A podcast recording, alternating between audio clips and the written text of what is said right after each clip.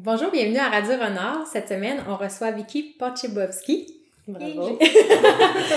euh, allô Vicky, merci de, de, ta présence. Donc, tu es enseignante en technique d'hygiène dentaire et coordonnatrice de stage en santé dentaire publique au Collège de Maisonneuve. Exactement. Ça fait six ans que tu es au collège, mais ça fait 22 ans que tu es dans le domaine oui. de l'hygiène dentaire. Oui. on s'est connus via euh, ma petite sœur Suzy qui est en train d'étudier ou qui termine au Collège de Maisonneuve. Euh, puis ce qui m'intéressait particulièrement, c'est que j'ai découvert qu'il y avait un impact sur les micro-mouvements de la mâchoire, euh, sur le développement euh, de la mâchoire, du crâne, puis de la santé en, en général. Puis souvent, quand on parle, tu sais, avec Renard, on parle de mouvement, puis on pense souvent à des grands mouvements, on pense à des sports, à des trucs explosifs, Mhm. puis on se rend pas compte que de faire bouger notre corps de toutes les façons, incluant juste comment qu'on mange, puis certaines habitudes de vie, ça va, ça va influencer notre santé. Oui. Euh, fait on va parler un peu de ton parcours, puis euh, on va parler de ces, ces petites habitudes-là qu'on peut développer au quotidien euh, pour avoir euh, une, une bonne santé dentaire. Parfait. Euh, fait qu'on peut commencer avec, euh, ben, justement, ton parcours. Qu'est-ce qui t'a mené à être dans ce domaine-là? Ben moi, en fait, quand j'étais jeune, j'ai passé, je me souviens vaguement d'avoir passé une journée euh, chez mon dentiste à suivre mon hygiéniste dentaire. Puis là, je m'avais Ok. installée avec eux dans la cafétéria, dans la salle de, des employés, puis on avait mangé ensemble. Après, j'avais été la voir comment a fait un autre patient. Puis ça m'avait resté en tête, mais pas euh, pour dire, ah oui, je veux vraiment Mhm. faire ça dans la vie. Là, j'avais juste 9 ans. Euh, puis c'est en secondaire 4 que je suis allée voir l'orienteur parce que j'étais mêlée, un peu comme toutes les jeunes de nos Mhm. jours. Euh, puis on a ressorti par rapport à un test euh, que je pouvais être vétérinaire, enseignante ou hygiéniste dentaire. OK. Et là, j'ai dit, ah, ben, hygiéniste dentaire, là, ça me ramenait à mon souvenir. J'ai dit, pourquoi pas? Puis je me suis lancée là-dedans comme ça, sans trop, euh, sans trop y penser plus que ça. Puis finalement, ça fait 22 ans, puis j'adore mon métier, puis je suis encore passionnée après 22 ans. C'est bon, parce qu'il y a des gens qui disent « Ah, ils m'ont dit d'être euh, plombier » ou tu sais, Oui, ils oui, disaient oui, comme ça. finalement, ils sont pas pantoute là-dedans. Fait que Euh, toutes ouais, les choses j'ai s'alignaient. trouvé- Ouais, j'ai trouvé mon chemin euh, dans ce domaine-là. Euh, Est-ce que tu veux savoir un peu plus de où je suis partie puis à maintenant? ou- Ah, ben oui, ben, selon ta, ta chronologie, dans le fond, s'il y a des trucs marquants par rapport à... C'est ça. Ben, en, en fait, moi, j'ai commencé chez des dentistes généralistes euh, pendant deux ans. Ensuite, je me suis euh, dirigée en spécialité orthodontie. C'est là que t'es- ton euh, sujet m'accrochait quand même Mhm. beaucoup là, au niveau des mouvements de la mâchoire et tout. Donc, j'ai été euh, au-dessus de 16 à 17 ans en orthodontie. OK. Ensuite, euh, j'ai travaillé comme technicienne au Collège Maisonneuve euh, comme euh, pour la technique d'hygiène dentaire. C'est là que j'ai connu l'ensemble des enseignants et tout ça, tout en travaillant en orthodontie aussi parce que j'y allais le soir au Collège Maisonneuve. Euh, après ça, j'ai travaillé deux ans à l'hôpital Sainte-Justine en médecine dentaire pour les euh, l'orthodontie toujours, mais en crânio-facial, tous ceux qui ont des syndromes, euh, fissures palatines, OK. donc, euh, j'ai travaillé là euh, pour l'orthodontie pour ensuite euh, me diriger en enseignement. Là, j'ai fait mon bac euh, en enseignement, retour aux études, qui a été ouais, quand même quelque chose avec euh, un enfant. J'étais enceinte et tout. Puis maintenant, je suis enseignante à temps plein. OK. Et, Tu permets des, des stages. Fait que ce qu'on comprend, c'est que t'es quelqu'un de très actif. Je pense que tu Ouais, enchaîner les projets. Euh, Ah oui, mon chum me dit, là, un autre projet après l'autre. Si j'en finis un, il sait que deux jours après, j'en ai un autre. Euh, fait que là, à Sainte-Justine, tu avais une clientèle enfant, puis je pense aussi Ouais. à travers euh, euh, tes années d'expérience, tu as découvert un intérêt particulier pour les clientèles euh, vulnérables. Ouais, les clientèles plus démunies euh, qui ont besoin de nous, là, euh, qui n'ont pas nécessairement accès aux soins euh, euh, facilement, comme Mhm. les familles qui ont des assurances ou autres. Là. Mhm. Ouais. Donc, à travers les stages en santé dentaire publique à l'école, avec mes étu- étudiants, mais c'est ça que je cherche à faire, là, à aller leur faire découvrir cette clientèle vulnérable-là, qui verront peut-être pas dans les cliniques dentaires, mais qui existent, Mhm. puis qui ont encore plus besoin de nos services comme hygiéniste dentaire. Ben, On peut euh, justement enchaîner avec, de manière globale, qu'est-ce que la santé dentaire publique, pour voir justement qu'est-ce que vous apportez à ces clientèles euh, démunies-là. Oui, ben en fait, la santé dentaire publique, il y a deux branches là, à- pour être hygiéniste dentaire. On peut travailler dans des cliniques euh, privées, euh, donc euh, avec un dentiste, euh, avoir nos patients, et des spécialités, bien sûr, l'orthodontie pour les gencives, parodontie et tout. Et on peut aller en santé dentaire publique. Donc, en santé dentaire publique, c'est affilié avec euh, des CIUS, des centres intégrés universitaires de santé et services sociaux, les acronymes hein, des fois. Euh, puis euh, les hygiénistes dentaires qui sont affiliés avec les CIUS, ils vont aller travailler dans les écoles de leur mm-hmm. quartier, les écoles les plus défavorisées. Donc, ils vont offrir des services aux enfants, ils vont les dépister dès l'âge de la maternelle 5 ans pour voir si c'est un risque euh, à la carie important. Ils vont ainsi les suivre jusqu'en deuxième année. À la deuxième année, ben là, on a les, les euh, molaires ici, les premières molaires d'adultes qui sont poussées. Mm-hmm. Donc là, ils vont aller faire des scellants sur les dents pour les protéger. Les scellants, c'est un peu comme un vernis à ongles qu'on met mm-hmm. sur notre ongle, mais là, qu'on met dans le creux des dents pour empêcher la carie de s'infiltrer. Donc, en deuxième année, là, ils vont pouvoir appliquer les scellants sur ces dents-là euh, mm-hmm. pour les enfants qui sont plus à risque.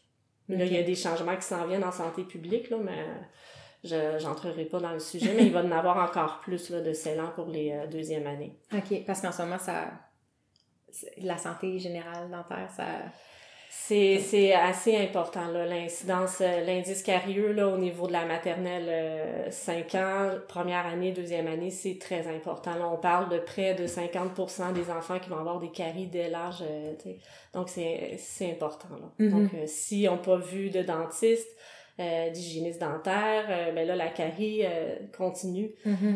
Puis on peut parler de la carie du biberon aussi quand on est déjà à la, à, la garderie et tout ça, avec les, le lait qui est laissé dans les biberons. Donc ça peut causer beaucoup de, de dégâts. Puis c'est là qu'on voit arriver à l'école avec les dépistages bucco-dentaires que a des dégâts assez importants, puis qu'on ne réussit pas à diminuer assez le taux de carie là, chez l'enfant. C'est ça la mentalité en santé dentaire publique, c'est d'amener des, des bonnes habitudes de vie pour prévenir la carie. Exactement. Autant que possible pour justement que la mentalité, ce soit pas juste d'aller se faire réparer les dents dans, chez les dentistes. Parce qu'il vaut mieux prévenir que guérir, mm-hmm. puis l'enfant va avoir beaucoup moins peur s'il vient voir l'hygiéniste pour se faire un beau nettoyage, avoir une petite surprise, Exactement. que d'aller voir le dentiste avec son aiguille, puis euh, de faire un gros trou dans sa dent ou d'arracher simplement la dent parce qu'il est trop carrié, puis on attend l'autre euh, mm-hmm. qui pousse. Donc ouais, c'est ça, c'est de changer les mentalités puis d'aller faire de la prévention. C'est pour ça que ça me touche ce domaine-là en santé publique, parce qu'on peut aller à la source du problème, pas mm-hmm. juste réparer. Puis, euh, Exactement donc, euh, tu sais, c'est d'amener les enfants ou, même, euh, on va dans les centres de personnes âgées, là, donc euh, même les aînés, d'aller leur dire qu'on est là pour eux puis les aider. Là, mm-hmm. Parce que hum, le souvenir que j'ai des dentistes, c'était surtout dans le temps de l'Halloween, c'est genre manger pas trop de bonbons, parce que vous bien les dents, tu sais. C'est tout le temps, tout, tout, c'est ça. passer la soie dentaire, puis tout le monde se sent un, peu coupable de oui, oui, oui, oui, je, tu sais, je l'ai fait hier, le rendez-vous. Mais c'est vrai que, mais moi, avec les années, t'as un peu ce sentiment-là que, tu sais, le dentiste va toujours te sauver. Il y a toujours quelque chose à faire. Puis surtout quand on a des assurances, j'ai l'impression qu'il y a moins de pression parce que tu vois pas la facture passer, puis tu, tu, vois peut-être pas la, répercussion complète de tes habitudes sur, sur les dents. Mais est-ce que euh, c'est difficile pour vous à, à ce stade-ci dans votre domaine de faire valoir la prévention? Est-ce que c'est est-ce qu'il y a une, beaucoup de résistance par rapport à cette mentalité-là de Ah ben c'est pas grave, au pire, je vais aller me faire faire un. Oui, je dirais encore oui. Euh, ce qui nous aide, c'est la peur de se rendre jusqu'à le fameux traitement de canal, que tout le monde a peur de se rendre parce qu'il y a une grosse carie, un abcès. Donc là, ils vont peut-être un peu plus nous écouter à ce moment-là. Mais c'est il y a une vague de changement, je dirais, puis ça, ça s'en vient pour le mieux, puis les gens on, essaie d'être plus présent aussi partout dans les médias, on se fait mm-hmm. entendre, on, va visiter les gens, puis on, va justement avec le cours, on peut faire des ateliers pour les sensibiliser. Mm-hmm. Puis quand on va près d'eux, puis on parle directement avec un atelier santé bucco-dentaire, mais là on va être capable d'aller les chercher sans la crainte parce qu'on n'a pas les outils, on n'a pas la chaise, puis donc là, il, va y avoir une ouverture, puis après, ils vont se dire, mais oui, c'est vrai, pourquoi je le faisais pas avant? Mm-hmm. puis ok, là, je vais essayer maintenant, tu sais. Mais j'ai l'impression qu'il faudra aller les revoir la semaine après aussi pour réenchérir puis pour être sûr que ça, ça se suit. Là. Mm-hmm. Mais ça, ça va être un combat euh, encore pour plusieurs années. Là. Ça, c'est sûr et certain. pour euh, C'est comme une voiture. Là. Euh, on va aller faire les changements d'huile mm-hmm. euh, comme il faut avec l'étiquette dans le pare-brise, là, mais pourquoi pas pour notre bouche aussi? Pourquoi on attend d'avoir la facture de 2000 dollars pour mm-hmm. se dire, ah, j'aurais dondu? Mm-hmm. Fait que c'est ça qu'il faut changer, puis on essaye fort. Hein. Puis je pense qu'il y a même une perception des fois qu'il y a certains problèmes que les gens réalisent pas que les habitudes de vie peuvent avoir une influence. Mm. Tu sais, il y a des, euh, comme, on, va y revenir, là, sur des trucs plus euh, physiques, mécaniques, puis que dans notre tête, mettons, juste le le développement de la mâchoire, l'espace disponible, le positionnement des dents, que c'est génétique, puis que tu peux rien y faire. Fait c'est normal après d'aller chercher des services en orthodontie. Puis moi, c'est en parlant avec ma petite soeur Suzy, c'était pas un sujet habituel à table de parler de dents. tu sais, là, maintenant, euh, je pense que c'est normal quand on apprend un domaine, là, elle observait toutes nos dents. puis là, elle, nous regardait, puis là, elle, nous disait des, des, des, des, trucs, elle nous montrait ses outils à table, elle nous montrait ses, euh, justement, ses, les prothèses.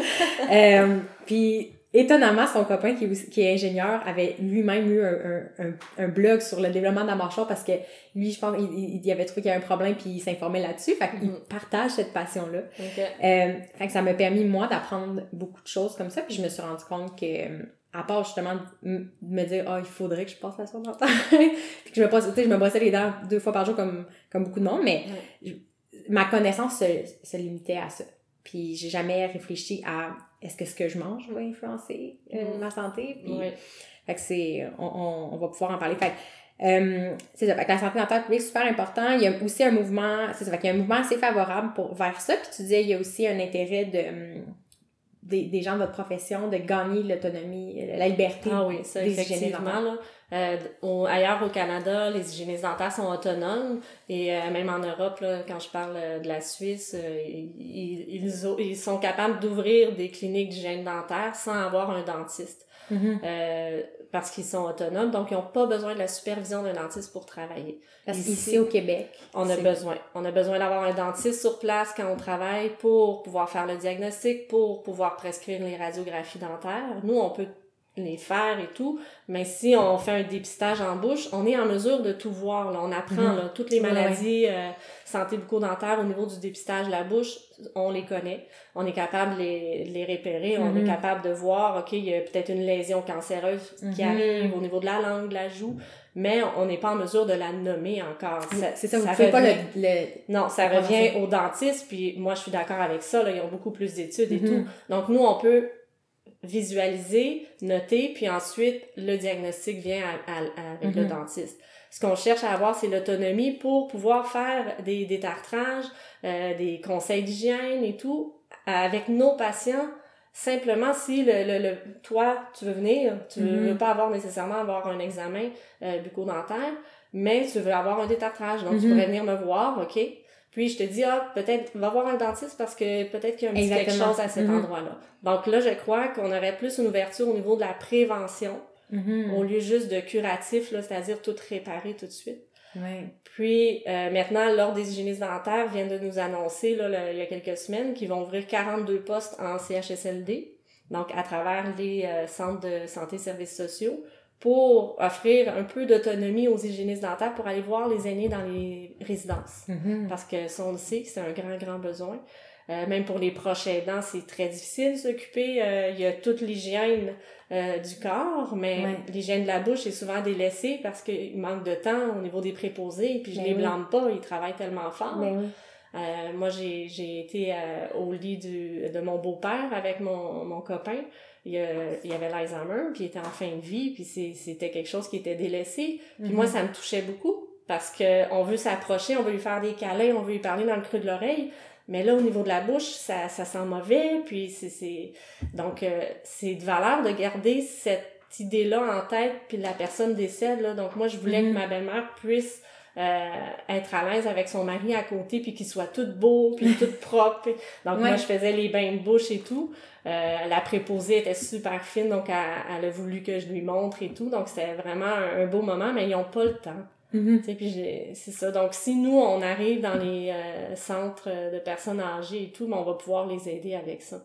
Parce que c'est ça, si vous avez besoin de la supervision d'un dentiste, ça rajoute un certain niveau de complexité ou faut, tu sais, faut une prescription, tu sais. Exact, c'est ça. Donc là, ce qu'on cherche à faire, c'est sûr que le dentiste va être sur place pour faire des prescriptions, dire, OK, tel patient. Donc là, on va pouvoir aller les voir, ces mhm. patients-là, puis faire le détartrage, aller mhm. un peu plus loin que seulement des conseils d'hygiène. Mhm. Ah, c'est vraiment, c'est vraiment super. Je, en tout cas, je, change de sujet, mais est-ce que les. J'imagine qu'il y a moins en moins de gens qui ont des dentiers aussi dans la vie? Quand tu me parles de personnes moi, ma, mère qui a aussi l'Alzheimer, euh, on a la chance, ma, ma, mère était infirmière en chiriatrie pendant 35 ans. Donc, euh, la chance, c'est que c'est quand même naturel pour elle de, de, s'en occuper. Puis, euh, mais là, elle a un dentiste, j'imagine qu'il y a des répercussions sur la mâchoire, puis ça doit plus être habituel comme Vraiment, je pense que moi, ma grand-mère, c'était son cadeau de mariage. De se faire enlever les La- dents puis Ben porter oui. un dentier. Oui, oui. C'était du luxe Oui. parce que. C'est ça. euh, mais là, Mais- les mentalités doivent. Ça change parce que c'est pas parce qu'on vieillit qu'on perd nos dents. Tu sais, ça, faut enlever ça, c'est un Mm. mythe, là. Ça, c'est, c'est pas vrai. Si on a une bonne méthode de brossage, qu'il y a un bon détartrage en dessous de la gencive fait par une hygiéniste dentaire, mais là, on va être capable de garder nos dents. Parce que Mhm. si le tartre s'accumule en dessous des gencives, puis entre les dents parce qu'on passe pas la soie, Mhm. ben là, ça fait des répercussions de l'inflammation, puis ça fait diminuer l'os en dessous, qui est le support de notre dent, Mhm. puis la dent commence à bouger, puis là, on les perd. Mhm. Mais si on a une bonne méthode de brossage, puis qu'on est capable d'aller porter les poils de brosse à dents en dessous de la gencive, Mhm. ben là, on est correct, on va les garder nos dents pour toute la vie. Donc, de plus en plus, les aînés qui vont arriver euh, dans les résidences et tout, mais ils vont avoir leurs vraies dents, donc ils vont avoir besoin encore de traitement.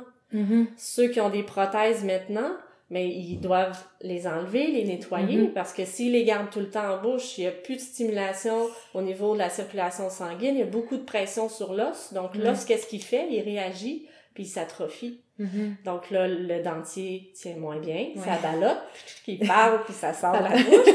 Fait tu sais, c'est- tout ça, là, il y a, il y a beaucoup de choses, puis il y a des implants dentaires que les personnes là, adultes, maintenant, et par euh, centaines, milliers de personnes qui ont des implants maintenant pour remplacer des dents manquantes. Mhm. Mais là, plus tard, arrivé dans les résidences, s'ils ont plus de motricité, qui qui va s'occuper de leur implant? Mhm. Les préposés, c'est trop, c'est trop d'ouvrage. Donc là, Mhm. les hygiénistes dentaires, on est là. Ouais. On va être prête.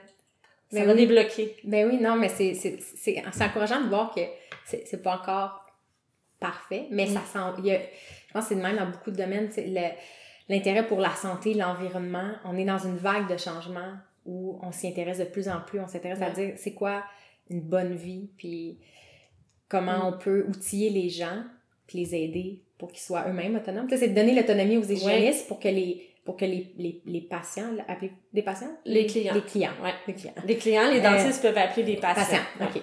Euh, puis c'est être plus autonome, puis l'entourage. Fait que c'est un peu la mentalité de renard, c'est de dire, tu sais, c'est un peu la même vision que toi, c'est de dire, c'est pas vieillir qui te rend inapte physiquement. Exact, c'est ça. Si on bouge constamment, le mouvement fait que on va vieillir, puis on va conserver ça. C'est Ouais. la, la santé physique, les habiletés, ça, ça se construit au courant d'une vie. Exactement. Euh, puis la santé se détériore si on ce qu'on n'utilise pas va se détériorer. Nous, C'est un peu c'était un peu ça notre conclusion. Ouais. C'est intéressant de voir qu'au niveau de la santé dentaire, c'est le cas. Puis des fois, j'avais, je parlais avec des amis, puis il y a quelqu'un qui me disait, ah, mais c'est, on parlait de certaines maladies chroniques, puis dire, ah, mais c'est normal qu'il y ait plus de maladies chroniques dans notre société parce que on vit plus longtemps. Fait qu'à un moment donné, il faut bien être Mm. malade de quelque chose ou, mourir de quelque chose. Je disais, ouais, mais le problème, c'est qu'il y a certaines maladies qu'avant, c'était associé à la vieillesse, puis maintenant, des enfants, comme des jeunes l'ont de Ouais. plus en plus. J'imagine que tu parlais tantôt de la carie du biberon, fait que t'imagines que des, des dents qui viennent de pousser sont déjà cariées. Ouais. Là, il y, a- il y a une prise de conscience que, hum, qui se fait. Fait que je pense qu'une des questions qui émerge, c'est comment, comment ça, dès un si jeune âge maintenant, Ouais. vous voyez des taux si élevés? C'est vraiment qu'est-ce qui a toutes changé? les habitudes de vie Mhm. qu'il faut, euh, qu'il faut voir à travers ça. Si on parle de la carie du biberon, c'est vraiment les enfants qui vont avoir un biberon euh, dans leur lit, dans leur berceau, euh, pour s'endormir. Parce que c'est réconfortant, l'enfant va moins pleurer, il a besoin de son biberon. Mais si l'intérieur de la bouche n'est pas nettoyé, qu'est-ce qui arrive? Il y a du sucre dans le lait. Mhm. C'est collant, ça va rester sur les dents. Donc, toutes les bactéries qui vont se reformer, la flore bactérienne, elle se reforme. On a des bactéries partout. Donc, si c'est pas nettoyé, la bactérie va manger le sucre. Après, ça va libérer un acide qui fait fondre l'émail. L'émail, c'est la partie blanche de la Mhm. dent. Donc, l'acide qui va se former avec la bactérie et euh, le sucre, ça fait fondre et ça commence à creuser dans la dent. Donc, les, les, les, les bébés, les jeunes enfants qui, qui sirotent un gobelet de jus, là, qui jouent Mhm. dans leur, leur espace de jeu toute l'après-midi, mais il y a tout le temps du sucre en bouche. Les bactéries sont là, donc ça se digère, ça fait de l'acide, puis ça propage des caries partout. Puis c'est pas simplement pour l'enfant, je peux aller plus loin. Si on parle de la mère qui va prendre la suce, elle le met dans sa bouche pour la nettoyer, on a tout fait ça, je suis maman, là. Mhm. Euh, regarde, ça, ça m'est peut-être même arrivé, puis j'ai fait, Eh, mon Dieu, qu'est-ce que j'ai fait là? Faut pas faire ça. On ramasse la suce à terre, on est loin du robinet, euh, on, on la met dans la bouche, mais on vient de transmettre nos bactéries à nous dans la bouche de l'enfant. Donc là, le cercle euh, commence, puis euh, c'est c'est dangereux pour la, propager la carie. L'adulte, la, l'adulte lui, a peut-être une gingivite, les gencives qui Hmm, ok, je saignent. comprends. Donc, il y a des bactéries qui se sont développées là, puis on transmet ça à l'enfant. Pareil pour on goûte, c'est-tu trop chaud? Non, c'est beau, prends-les. Donc, euh, Fait que j'imagine l'échange bactérien pour une bouche en santé serait, serait, serait correct, mais c'est que s'il y a des maladies buccales, Ça peut être- peuvent se transmettre. ouais, ça peut être plus dangereux. Ouais. Puis au niveau de, je pense que le guide alimentaire euh, retiré, euh, je sais pas s'ils l'ont bien fait finalement, qu'un jus de fruits, c'est l'équivalent d'un fruit. Faudrait que je le regarde, je sais Mais- que ça a changé, là. Mais- ben, j'ai pas regardé la version finale, mais je, me rapp- je pense que j'avais lu un article pendant qu'il était en train de faire qui disait Ah, il y a ça qu'on va peut-être modifier. Fait que j'imagine que ça influence aussi euh, votre, votre parce qu'il y avait la perception qu'un jus de fruits c'était peut-être inoffensif. Finalement, c'est. Un jus de fruits, c'est très sucré. Il y a Mhm. beaucoup de sucre ajouté dans, dans les jus de fruits. Puis ça, quand on fait les ateliers dans les écoles, avec le, le stage en santé publique, on le mentionne beaucoup, là. Les petits berlingots de jus, euh, le jus d'orange qu'on sert à la maison, il est super acide pour les dents. En plus, il y a du sucre à l'intérieur, donc ça fait quoi aux dents? Mhm. C'est sûr que si on va bien brosser, euh, on va avoir moins d'incidence à la carie. Mais Mhm. euh, si on, on délaisse le brossage ou moindrement on a fait ça vite, on part à l'école, puis euh, on le sait, on est toutes pressées le matin. Mhm. Donc il y a des petits, des petits coins dans la bouche qui sont pas bien brossés, mais là la, la carie va, va se former à cet endroit-là. Mhm. Fait que c'est vraiment, à part l'Halloween, tu sais, où on mange des bonbons pendant peut-être deux semaines, c'est vraiment tous les petits gestes qu'on fait toute l'année Oui. qui vont avoir cette influence sur la, santé des gens. Parce que j'imagine que borderline, un enfant qui mange des bonbons pendant deux semaines, s'il ne mange pas de sucre le reste de l'année, il devrait s'en sortir sans avoir des Ben, c'est encore drôle. Moi, je suis hygiéniste dentaire, puis mes enfants, ils vont manger des bonbons. Ma fille, par malheur, elle, adore les bonbons. Mhm. Elle, elle, là, son plus grand récompense, sa plus grande récompense, c'est... Puis elle dit en secret, « Maman, je peux-tu avoir un bonbon? » Là, je suis comme, OK. Mais c'est pas grave, si elle est en train de manger son repas, son dîner ou son souper, Mhm. comme dessert, prends-les ton petit bonbon. De toute façon, ta bouche, là, l'acidité de ta bouche est tout en train d'être modifiée. Donc, prends-les maintenant. Après le repas, on peut Mhm. attendre 20 à 30 minutes avant de brosser les dents. Pourquoi? Est-ce que tu sais pourquoi? Non. Non? Mais Parce que- ma, ma soeur l'a dit, je m'excuse Suzy, mais je m'en rappelle plus. Ben là, mais au moins, Suzy, elle dit. Le pH de la salive est Mhm. plus acide. Donc, si on brosse tout de suite sur nos dents, c'est comme si on va faire de l'abrasion, des lignes sur nos dents. On va graffiner nos dents à cause de l'acidité de notre salive. Donc, maintenant, c'est recommandé d'attendre 20 à 30 minutes avant de brosser nos dents Mhm. pour que le, le pH de la salive se rétablit euh, plus normalement, puis on prend un dentifrice euh, pas trop euh, acide non plus. Mhm. Puis sinon, après le repas, bien sûr, on peut prendre une gorgée d'eau pour rincer notre bouche, pour être sûr que Mhm. notre pH salivaire, justement, de la bouche, il puisse retomber neutre. OK. Euh, Puis... donc, euh, c'est ça. Ma fille, elle en mange quand même. Mhm. Mais après, c'est sûr que je dis, OK, là, oublie pas, faut que tu brosses tes dents ou finis avec un, un petit morceau de fromage pour euh, Mhm. bien nettoyer tes dents. Il y a des aliments qui sont protecteurs pour les dents qu'on peut Mhm. faire euh, la OK. différence. Des noix, fromage, euh, un verre d'eau pour rincer. Donc, c'est des petits aliments qu'on peut utiliser là, si on n'a pas la brosse à dents à portée. Puis est-ce que les gens, dans les ateliers de prévention ou tes étudiants, étudiantes te, te posent la question de, mais avant, je sais pas en quelle année la brosse à dents a été inventée, mais qu'est-ce que les gens, c'est quoi la santé dentaire de nos ancêtres? Puis qu'est-ce qui fait était meilleure qu'aujourd'hui. Pourquoi? J'ai lu des études aussi, puis dont un livre là, euh, que j'ai sorti le nom, là, que j'ai donné à ton... euh, avec ça? à Vincent. Pardon, j'ai j'ai oublié le nom. Excusez. Euh, super intéressant. Puis c'est ça, les, nos ancêtres, ils pouvaient euh, nettoyer leurs dents avec un cure-dent, un bout de bois, là, ils nettoyaient Mhm. ça. C'est sûr que les gencives étaient, c'était peut-être pas des belles gencives toutes contour des dents, mais il y avait moins de caries. Pourquoi? Parce qu'il n'y avait pas d'aliments transformés. Il n'y avait pas d'ajout de sucre. C'était des sucres naturels qui se digèrent plus facilement que les bactéries aiment moins manger. OK. Donc, il y avait beaucoup moins de caries à ce moment-là. Mais maintenant, la nourriture qu'on mange, euh, regardez dans toutes les, les boîtes qu'on achète, les conserves, les- partout, il y a du sucre ajouté. Mhm. Tant de grammes de sucre, grammes de sucre, grammes de sucre. Donc, c'est de là qui découle toute le- le- l'incidence de la carie qui est, qui est plus élevée maintenant. Mais aussi l'hygiène euh, bucco-dentaire qu'il faut euh, faire la prévention, puis voir brosser comme il faut, avoir un dentifrice fluoré. Mhm. Puis il y a plein de sujets, là. euh, tu sais, je veux pas qu'on divague trop, mais Il y a beaucoup la mentalité aussi, plus de fluor. On Mhm. veut pas de fluor. Euh, Il y a des études qui démontrent que c'est pas bon pour le corps et tout ça. Mais le fluor, c'est une barrière protectrice pour no- notre dent qui va empêcher de, la carie de, de se former. Donc, s'il y a plus de fluor, ben là, il faut trouver d'autres méthodes Mhm. euh, pour euh, contrer ça. Il y a le xylitol qui vient sur le marché maintenant, qui est pas comme le fluor. Il va diminuer la charge bactérienne en bouche, mais il va pas faire une couche protectrice sur la dent. Donc ça, tu sais, faut faut bien s'informer là. Je sais que de nos jours, il y a plein plein de nouveaux produits qui vont arriver Mhm. sur le marché puis c'est c'est intéressant là, donc euh, faut faire attention à ça. Ouais, c'est. À chaque fois que j'ai une nouvelle pâte à neige, je prends une photo. Je l'envoie à Ah, Suzy. oui, puis elle, ouais. me parle, elle me parle des études, mais c'est ça. C'est. Euh, aujourd'hui, on va pas aller dans le détail Non, de. J'avais pas ce envie d'aller chercher ma brosse à dents et te demander des conseils, mais je me disais, OK, on va pas. Tantôt. Tantôt. Après, on va, on va faire ça. Euh, c'est ça, il y a des. tu- on en parlait à- avant de commencer l'enregistrement. Il y a certaines zones euh, que c'est controversé. Il y a euh, certains, euh, certaines habitudes, comme on parlait de la, de la suce, ou j'imagine, Ouais. comme tu disais, le fluor, pas de fluor. Là, certaines, en tout cas, mais ce qui est. euh, certes, je pense qu'il n'y a pas trop de controverse, c'est que nos habitudes de vie ont changé puis ça a des répercussions sur la santé dentaire. Mhm. Donc là, on a parlé euh, euh, du sucre des caries. Euh, ce que les gens en général connaissent, des fois on se rend pas compte à quel point notre alimentation va influencer ça puis qu'on on peut euh, jouer là-dessus. Mhm. Mais ce qui, est, ce qui m'a fasciné, c'est d'apprendre que la texture des aliments va avoir un impact sur le développement de la mâchoire. Mhm. Fait euh, ouais, qu'est-ce que, qu'est-ce que ça change la, la nourriture euh, transformée en ce moment sur Ben, euh, J'ai lu beaucoup d'études en étant en orthodontie plusieurs années. J'ai appris beaucoup aussi avec euh, mon patron dans ce temps-là, puis euh, avec les, les, euh, les formations continues qu'on a dans le domaine. Mhm. Puis on le voit, hein, au fil des années, la texture des aliments, elle a vraiment ramolli.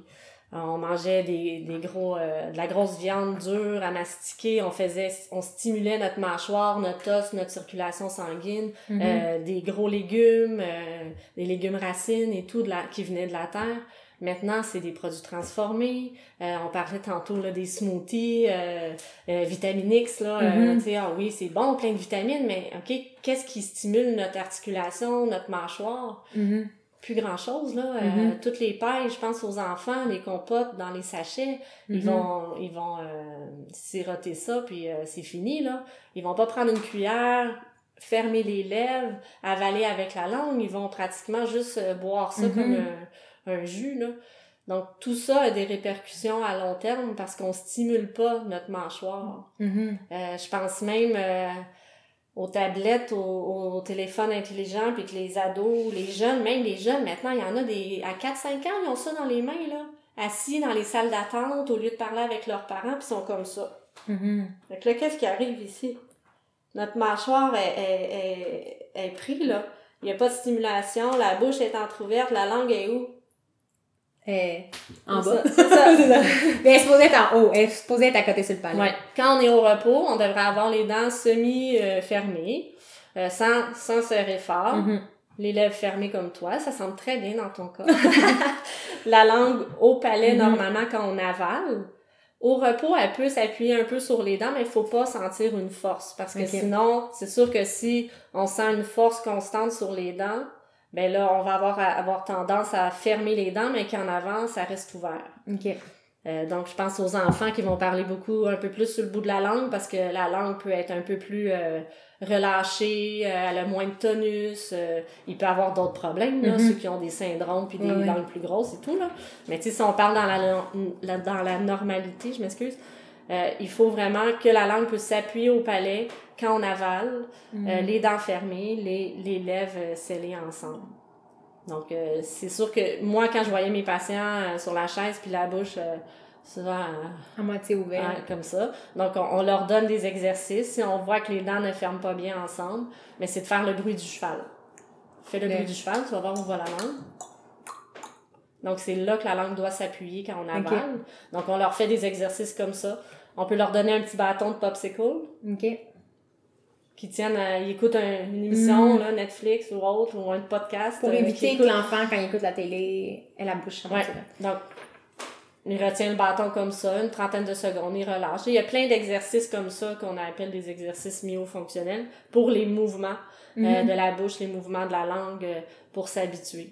Ça, ça, ça entre dans la santé dentaire publique. C'est pas juste par rapport au brossage de dents. Ben, ça, euh, santé dentaire publique, plus ou moins, mais comme hygiéniste dentaire, quand on a nos patients à la chaise, Mhm. euh, pour la mâchoire, la façon qu'elle ferme, ça va entrer avec ça.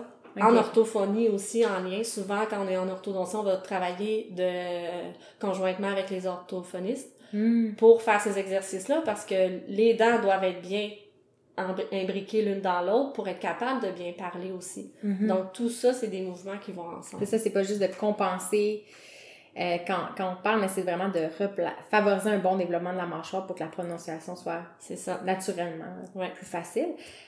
Justement, ça, c'est exactement euh, un exemple de ce que je pensais qui était euh, incontrôlable. Tu sais, si tu as, besoin de broche, c'est ça, c'est génétique, tu étais né avec, puis comme là, on a la chance d'avoir euh, des soins qui peuvent nous redresser les dents, puis c'est tout. Ouais. Mais euh, c'est ça, j'ai compris que euh, on, peut avoir une influence de la mâchoire. Fait que justement, avoir la bouche ouverte, qu'est-ce que ça amène, mettons, des mauvais comportements, qu'est-ce que ça amène à long terme? Ben, à long terme, la bouche ouverte ou je pense aussi à la suce, le pouce, euh, va empêcher une croissance au niveau de la mâchoire. Puis euh, c'est sûr qu'il y a un, un point de vue génétique, ça on, on se mentira Ouais, ouais. pas. Si euh, le papa ou la maman a le ma- la mâchoire du bas, vraiment, je veux-tu que je te montre avec Ouais. ça? Je vais essayer de pas euh, éclater tout ça. Donc si le parent a la mâchoire comme ça ici, les dents fermées, donc c'est-à-dire les dents du bas devancées, Mhm. ou les dents de lapin un peu qu'on Mhm. qu'on appelle, là, les dents du haut très devancées, mais là, on, on peut suspecter qu'il y avait un suçage de pouce très longtemps ou une suce qui est restée très longtemps dans la bouche, puis pendant le développement euh, de la mâchoire et des dents, ben là, à ce moment-là, ça le ralentit. Elle, Mhm. elle s'est fait bloquer la mâchoire, là, elle a pas pu Mhm. continuer de grandir. Donc, ça peut avoir des répercussions comme ça euh, à long terme. Ça, c'est sûr. Puis, si la langue, euh, elle s'appuie pas bien au palais, la langue, c'est notre muscle le plus fort dans notre corps. Donc, si elle s'appuie pas bien au palais, ben, qu'est-ce qui va élargir notre palais? Le Mhm. palais, c'est le, le haut de la Mhm. bouche, là. Donc, si on, on avale bien, mais le palais va avoir tendance à prendre une bonne largeur, puis les dents vont avoir un peu plus d'espace. Mhm. Si on mastique des aliments un petit peu plus durs, qu'on fait forcer, on se fait, tra- on fait travailler notre mâchoire, mais là, il va y avoir de la stimulation, puis il va y avoir de la croissance. Fait que c'est-tu habituel en orthodontie d'avoir un, un mix de, de traitement, puis un mix de, j'allais dire de la physiothérapie, mais comme de donner des... Des exercices myofonctionnels. Euh, certains orthodontistes euh, vont euh, prioriser ça. Euh, certains d'autres non, vont aller plus vers les appareils. Ça dépend Mhm. vraiment des, des traitements, puis ça, je suis pas en mesure de, de Mhm. me prononcer à ce niveau-là. Mais, euh, Mais ça peut arriver. Ouais, il y a certains cas qu'on peut, on peut se dire, euh, il y a une petite dent, là, elle commence à faire son éruption, donc elle commence à pousser. Mais on pourrait l'aider dans le bon sens, avec un petit bâton. Tu sais, ça, ça peut euh, aller. Mais il y a certains cas qu'on le voit que la mâchoire est vraiment trop petite. euh, au niveau génétique, c'est comme ça. Euh, il y a eu le suçage de pouce. Donc là, on n'a pas le choix de mettre un appareil puis d'élargir la mâchoire pour que, parce qu'on veut, si on l'a pas dit, mais pour bien, ma, ma- pour avoir une bonne, euh, une bonne mâchoire, là, en bonne position, Mhm. parce que le haut doit être par-dessus le bas et non l'inverse. Donc, les dents du Mhm. haut doivent croquer par-dessus le bas et s'imbriquer une dans l'autre. Donc, si on n'a pas cet espace-là en haut, ben c'est sûr que là, il faut aller élargir avec un, un appareil. Mhm. Puis, on, on peut y aller, euh, tu sais, il y a des orthodontistes qui vont y aller très jeunes, dès euh, 6 ans, mais il y en a d'autres qui vont commencer seulement à 12 ans. Donc, ça dépend euh, vraiment De, de l'approche. de l'approche. ouais. Quand tu, tu parlais d'une personne qui t'a grandement inspiré, ton patron, c'était-tu Oui. justement, il était-tu en orthodontie, Ouais. justement? C'est le premier patron que j'ai eu en orthodontie, là, après un an et demi d'être sur euh, le marché du travail comme hygiéniste dentaire. Euh, Patrice Pellerin, pour pas le nommer, Mm. euh, à la Chine. Non. Euh, vraiment, il m'a beaucoup inspiré pour la façon qu'il m'apprenait le métier. Moi, je connaissais rien en orthodontie là, euh, dans le temps, parce que ça fait une couple d'années que j'ai Mhm. étudié. Il n'y avait pas le cours d'orthodontie. Maintenant, on l'offre dans la technique dentaire, parce qu'il y en a de plus en plus dans les bureaux. Donc, moi, j'ai vraiment appris sur le tas, comme on dit. Mhm. Euh, puis il m'a vraiment appris beaucoup, beaucoup de choses. Puis la philosophie qu'il y avait, euh, toute l'approche avec la clientèle, là, lui, il m'a beaucoup inspiré pour dans tout mon métier, euh, toutes mes branches après que j'ai pu aller euh, Mhm. Explorer, là, oui, Fait que effectivement. lui, c'était quoi son, euh, sa philosophie un peu par rapport à, Ben, il était très près de la. Ben, il est encore comme ça, parce que je le côtoie encore dans les congrès, mais il était il est très près de la clientèle. Il va aller chercher une approche qui est euh, très adaptée à l'enfant, aux parents aussi. Mhm. Voir euh, est-ce qu'on le met à 6 ans ou on attend 12 ans? Mais tu sais, c'est selon l'enfant, sa capacité, l'urgence aussi du problème. Tu sais, on veut pas automatiquement, OK, hop, t'as une dent croche, vite, on met quelque chose. C'est Mhm. pas comme ça que ça fonctionne, même si les gens pensent qu'ils veulent juste faire de l'argent et tout ça. Ouais. Mais euh, ouais, j'aimais beaucoup son approche par rapport à ça. Puis, euh, ouais. Mhm. Puis est-ce qu'il y a d'autres euh, personnes, euh, parce que tu disais qu'il y avait plein de gens qui t'avaient inspiré. Ah, dans mon-. Ah, ça serait trop long, je pense. euh, Y a-tu un autre coup de cœur? Y a-tu un autre. euh, y a-tu un autre. euh, soit un livre, un article que tu as lu qui a eu euh, un déclic euh, ben, le- l'article que je te mentionnais un peu sur l'évolution de, de la mâchoire, là, Mhm. euh, j'oublie le nom par exemple. Evolution Bite par Peters Ungar. Lui, son article est vraiment intéressant parce qu'au niveau de la mâchoire, le développement qu'il y a eu euh, au niveau de l'homme des Cro-Magnons jusqu'à Mhm. aujourd'hui, l'agriculture, qu'est-ce que ça a changé? Il y a eu des études de fait euh, dans une, une ville plus euh, industrialisée, puis dans un côté plus rural. Donc, euh, Mhm. au niveau de la mâchoire, qu'est-ce que c'était? Puis, tu sais, effectivement, on peut voir euh, des différences. Euh, comme on disait, moins on stimule, moins on a de place parce que la mâchoire, elle a pas grandi, mais nos dents, ils restent formés comme ils sont formés, donc ils prennent de la place, Mhm. mais il y en a pas. Donc, Mhm. c'est pour ça qu'on a tout ça coincé, puis, ah, go, il faut mettre des broches. Mais c'est ça, je, quand, quand on se- beaucoup, beaucoup de monde on se fait enlever les dents de sagesse, puis je pense qu'une question qui émerge souvent, c'est mais comment ça on a besoin de se faire enlever? Avant, ils faisaient quoi, les gens? Ils Comme- avaient, mais il y avait de la place, de la la, place. mâchoire agrandissait. Mhm. Tu sais, elle était. Euh, tu sais, on, on allait revoir les photos là, euh, dans les euh, plusieurs Mhm. années, une centaine d'années. On voit des bonnes mâchoires, puis euh, il y avait toutes leurs dents. là. Mhm. Tu sais, maintenant, on a 28 dents, puis on a de la misère à avoir 32 dents avec les dents de sagesse parce que justement, il n'y a plus de place. Mhm. Puis même des fois, il n'y a plus de bourgeons de dents de sagesse. Il y en a qui en ont pas. Moi, j'en avais juste une en bas. J'avais pas les trois autres. Comme le corps sait qu'il n'y a pas de Il s'adapte, le corps Ouais. s'adapte avec le changement. Ouais. Mais euh, pas encore assez euh, rapidement. Ben, aussi avec les mauvaises habitudes, là, comme on parlait aussi, qui va stopper la. Mhm. arrêter la, la croissance aussi. Est-ce qu'il y a des, euh, des pays, je ne sais pas si vous voyez à l'école, mais est-ce qu'il y a des populations euh, dans le monde qui, qui sont reconnues pour avoir de manière globale une meilleure santé dans le Je pourrais pas te sortir des chiffres, des statistiques, ouais. puis quel pays exactement, mais si on pense à tous les pays qui sont le- les moins industrialisés, euh, ils ont moins accès aux soins. Mhm. Euh, donc ça, effectivement, il y a plus de, de, de caries, de dents absentes euh, qui ont dû enlever euh, par problème aussi. Donc, ils n'ont pas accès aux soins. Si ça leur prend deux heures se rendre à une clinique dentaire à pied, Mhm. ben, quand ils vont y aller, ils vont faire enlever trois, quatre dents parce qu'ils ont eu mal. Mhm. Ils vont pas juste aller faire réparer. Donc oui, il y a des pays euh, vraiment euh, défavorisés puis que ça va causer ça. Puis on parle loin, mais même à Montréal, nous dans le cours de santé dentaire publique, on fait des recherches sur la clientèle Mhm. autour euh, du collège. Puis c'est pour ça qu'on va cibler les clientèles vulnérables. Puis on Mhm. voit, les statistiques, les, euh, les familles monoparentales, donc moins de sous, moins accessible au niveau des Mhm. soins euh, dentaires, moins de temps accordé aussi aux enfants. Parce que juste être un papa seul ou une maman seule avec ses enfants, euh, c'est sûr qu'on va passer moins de temps dans la salle de bain, puis c'est pas un reproche non plus. Là. Mhm. Donc, on peut aller loin dans le monde, euh, en Inde, au Maroc, en Afrique, mais ça se passe ici aussi, Mhm. à cause Puis, de l'accès aux soins. puis à, à, à l'inverse, est-ce qu'il y a des populations qui ont une meilleure santé dentaire? Oui, à cause des assurances. OK. Les assurances, ou si je pense aux pays qui vont manger beaucoup plus naturel, moins de sucre, Mhm. donc là, on peut penser à une meilleure qualité aussi au niveau de santé bucco-dentaire. OK. Puis ici, je sais pas si c'était au courant, mais les soins dentaires sont couverts pour les enfants en bas de 10 ans. Non, je savais pas. J'ai été appris quelque chose. Donc, euh, les parents, il y en a qui, qui le savent, il y en a d'autres qui le savent pas. Donc là, encore là, avec les stages, on peut aller les informer avec les ateliers bucco-dentaires. Mais en bas de 10 ans, les soins curatifs, donc ça, c'est les réparations. Mhm. Examen par le dentiste, faire un plombage qu'on appelle, euh, enlever une dent, euh, tu sais, donc réparer quelque chose. Mais tout ce qui est prévention, c'est pas couvert. Mhm. Fait que j'imagine que ça, c'est un de tes, tes combats. De, oui, ça c'est triste. ça. Ouais.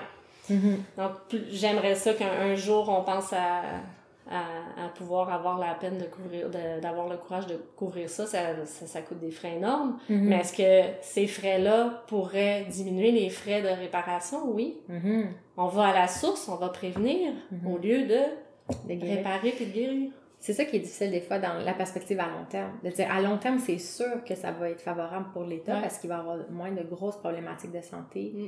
Euh, mais c'est difficile de, de faire voir cette vision-là à long terme. Puis dès maintenant d'investir là, ça, Ouais. au bout de la ligne. C'est fâchant de voir ça, que c'est difficile de, Mhm. de voir la- l'approche la, plus bénéfique pour les gens, puis pour Mhm. la- le gouvernement aussi.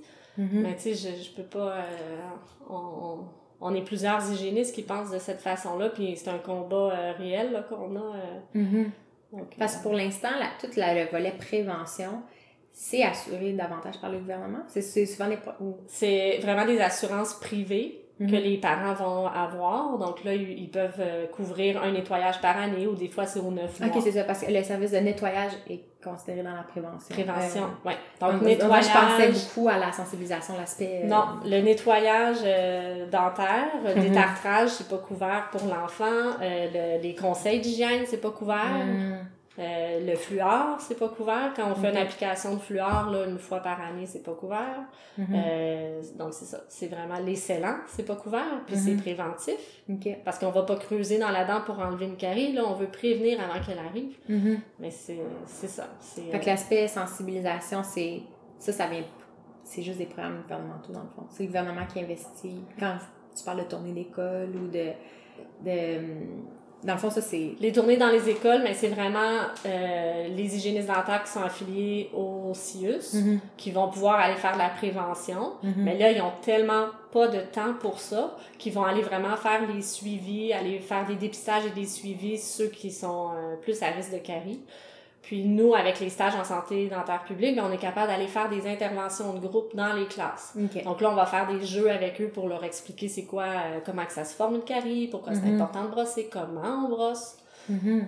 Donc Oui, on ben- fait ça conjointement avec eux. Ma petite soeur, justement, je- elle avait sa classe, puis on avait, elle a développé un petit pamphlet. Ouais, pour les parents de jeunes enfants. Exactement, Parce que vous avez des cours aussi. adaptés à chaque clientèle, je pense. puis- Oui, les étudiants, ils doivent choisir une clientèle cible qui les accroche le plus. Donc, Mhm. on a autant euh, le maternel, CPE, Mhm. première à sixième année, secondaire, les aînés, euh, personnes en, en déficience intellectuelle, trisomie 21. Puis il y Mhm. avait euh, justement, euh, Suzy, elle a pris euh, les parents de jeunes enfants. Mhm. Euh, donc, ça aussi, il faut aller les informer. Euh, dès l'âge euh, de bébé, euh, quand il va naître, le bébé, il y a des soins à apporter. Mhm. Donc, euh, ouais. Fait que c'est de, de réaliser en fait le travail d'hygiène dentaire. Tu sais, il y a l'aspect technique, on n'est pas rentré en détail là-dedans, mais Mhm. ce qui est fascinant, c'est qu'une santé optimale, ça, ça, ça passe par la sensibilisation, ce qui vous amène, vous, à développer des bonnes aptitudes de communication. Oui. Puis de dire le même message, justement, dans les cours que vous faites, c'est comment est-ce qu'on le communique à différentes clientèles pour que ce soit perçu. Fait que Oui. le, le, le pamphlet pour les parents va être différent, puis ça va être des fois accompagné d'outils ludiques pour l'enfant, pour l'intéresser, puis ça Oui. sera pas le même... euh, les mêmes outils que si tu vas voir une clientèle euh, itinérante. Exactement, c'est ça. Euh, Ouais. Puis quand tu es en, en contact avec ces différentes clientèles-là, puis on peut, on peut rester au- autour de, de la famille, euh, est-ce qu'il y a des questions fréquentes ou des inquiétudes qui reviennent? Y a-t-il des questions assez classiques que les, les, gens vont te demander quand tu Pour leurs enfants, tu veux dire? Ouais. Euh, ben souvent, là, c'est la question Ah, mais là, une dent qui pousse, mais là, elle n'est pas tombée, là, faut que je l'arrache, qu'est-ce que je fais? OK. C'est souvent ça. OK. Euh, Avez-vous la réponse? ben, pourquoi pas? Il n'y a pas de réponse géné- euh, optimale, là, ça dépend vraiment du patient, il faut voir en bouche. Mais ce qui est important de savoir, c'est que les dents de bébé, c'est important. Pourquoi? Parce que ça garde la place pour les dents d'adultes. OK. Donc, si les dents sont carriées puis ils tombent trop vite ou on se dit c'est pas grave, c'est une dent de bébé, Mm. c'est souvent ça aussi que Ouais. j'entends. C'est pas grave, on la traitera pas, c'est une dent de bébé, on va pas perdre de l'argent là-dedans, on va l'arracher. Mais Mhm. non, parce que là, les autres dents à côté. S'il y a de la place, ils vont la prendre. c'est ça, ils vont se tasser, ils vont vouloir la prendre, puis qu'est-ce qui arrive au bourgeon qui est en dessous?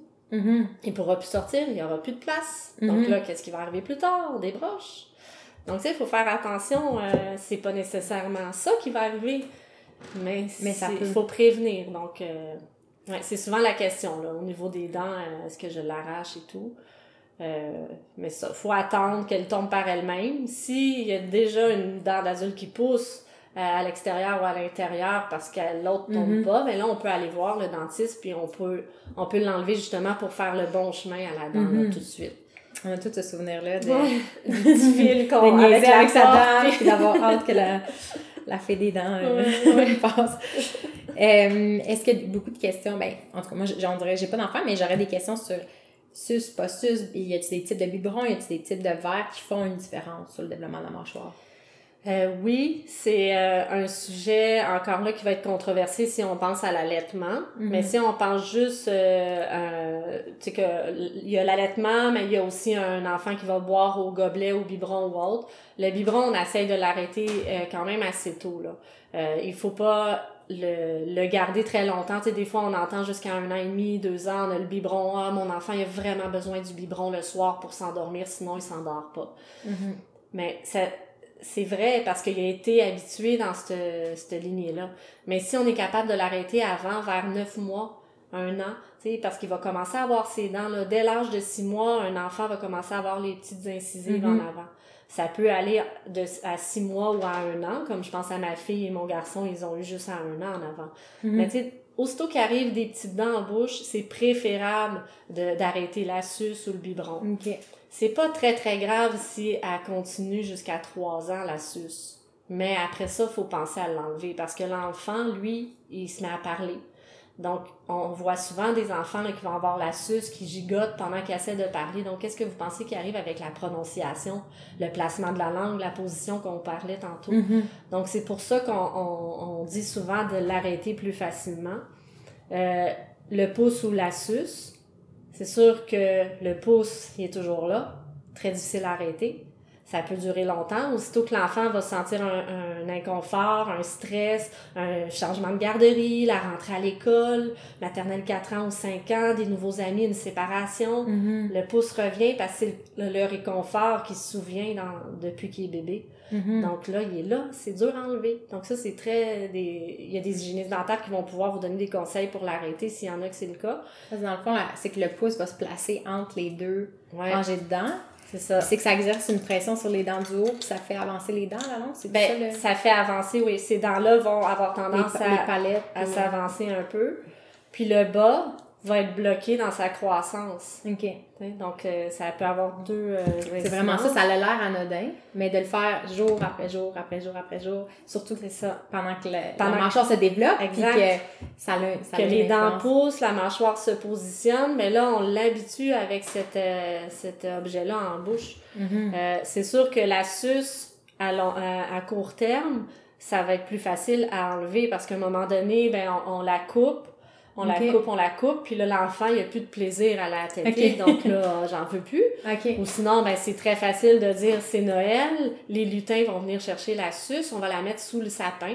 Quand Père Noël va venir porter le cadeau, ben, il va prendre la suce pour aller les porter aux autres bébés. OK. Donc là, ça, ça fonctionne bien. OK. Puis, ça, vous euh, avez plein de petits trucs pour Ah ouais, c'est ça. amener une certaine transition pour pas que ce soit... Puis même ça, ce truc-là, euh, c'est mon chum qui le fait à la maison. Moi, je suis hygiéniste dentaire, puis j'ai même pas réussi à le faire moi-même. C'est mon chum qui l'a dit, on l'a envoyé au Père Noël. Ah, ok, c'est L'enfant bon. était heureux. Ouais, ouais, ma fille, euh, tu sais, mon gars, il a pas eu besoin de suce, là, ça a été différent. OK. Euh, mais, tu sais, ça se fait comme ça. Puis il y a d'autres trucs, là, il y a- il y, a plein, plein, plein d'autres trucs, là. La fée des dents, euh, C'est quoi la répercussion de la, de la suce sur la, la mâchoire? la même chose que le pouce. Euh, je pense beaucoup plus au niveau de la prononciation, de- d'être capable de parler. euh, euh, ça, ça va beaucoup déranger. Aussi, euh, l'apport en bactéries, parce que la suce, des fois, va tomber à terre. euh, tu sais, Mhm. ça, ça se tripote dans les mains, euh, ça se remet dans la bouche. Donc ça, encore plus euh, un échange de bactéries là, qui peut être mauvaise en bouche. Puis est-ce que il y a des, des biberons, des suces ou des objets qui sont reconnus comme étant, tu sais, juste dans leur design, qui sont meilleurs que d'autres?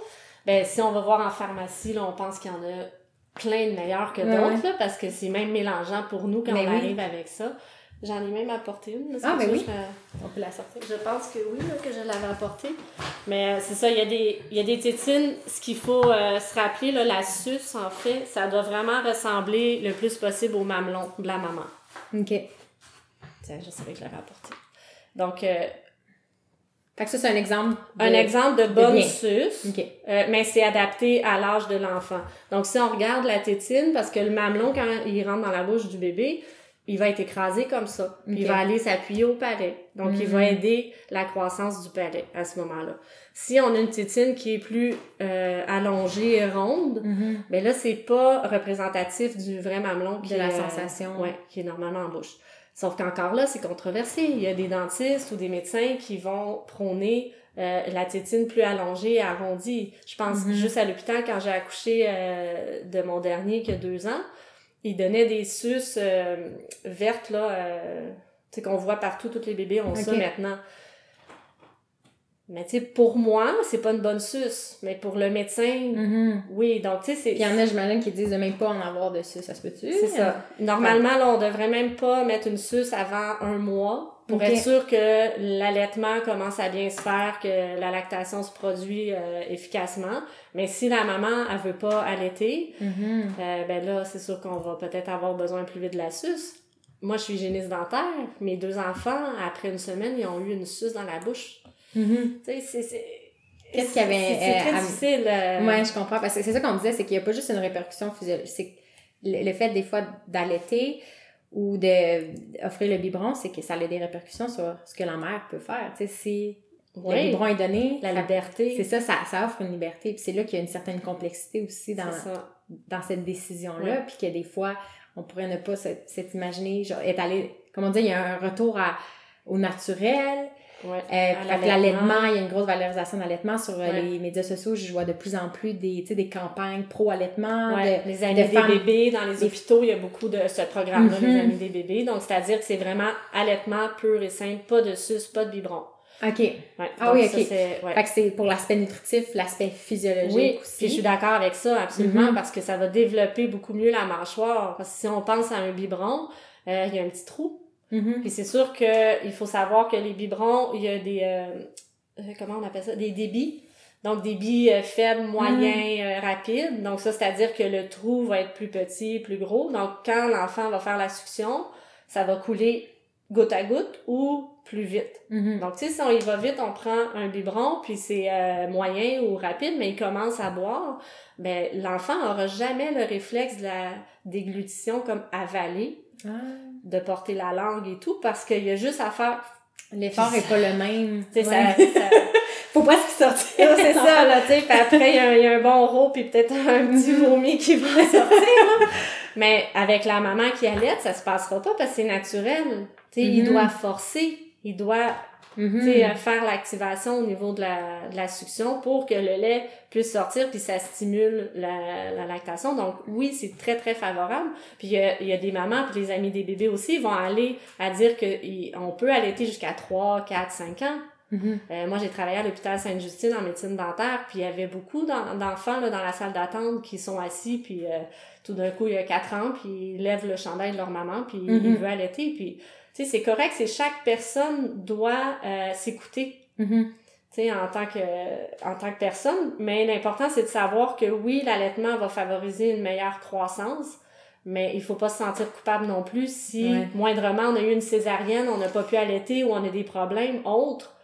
Ben c'est pas grave l'enfant va quand même grandir, mais si on Mhm. lui donne des bonnes euh, des bons objets pour Mhm. justement sa croissance. Donc, il faut suivre l'évolution. Quand on parle des tu sais, 0, 3 mois, 0, 6 mois, euh, on va augmenter la taille selon l'âge de l'enfant. On va pas toujours garder la même sus.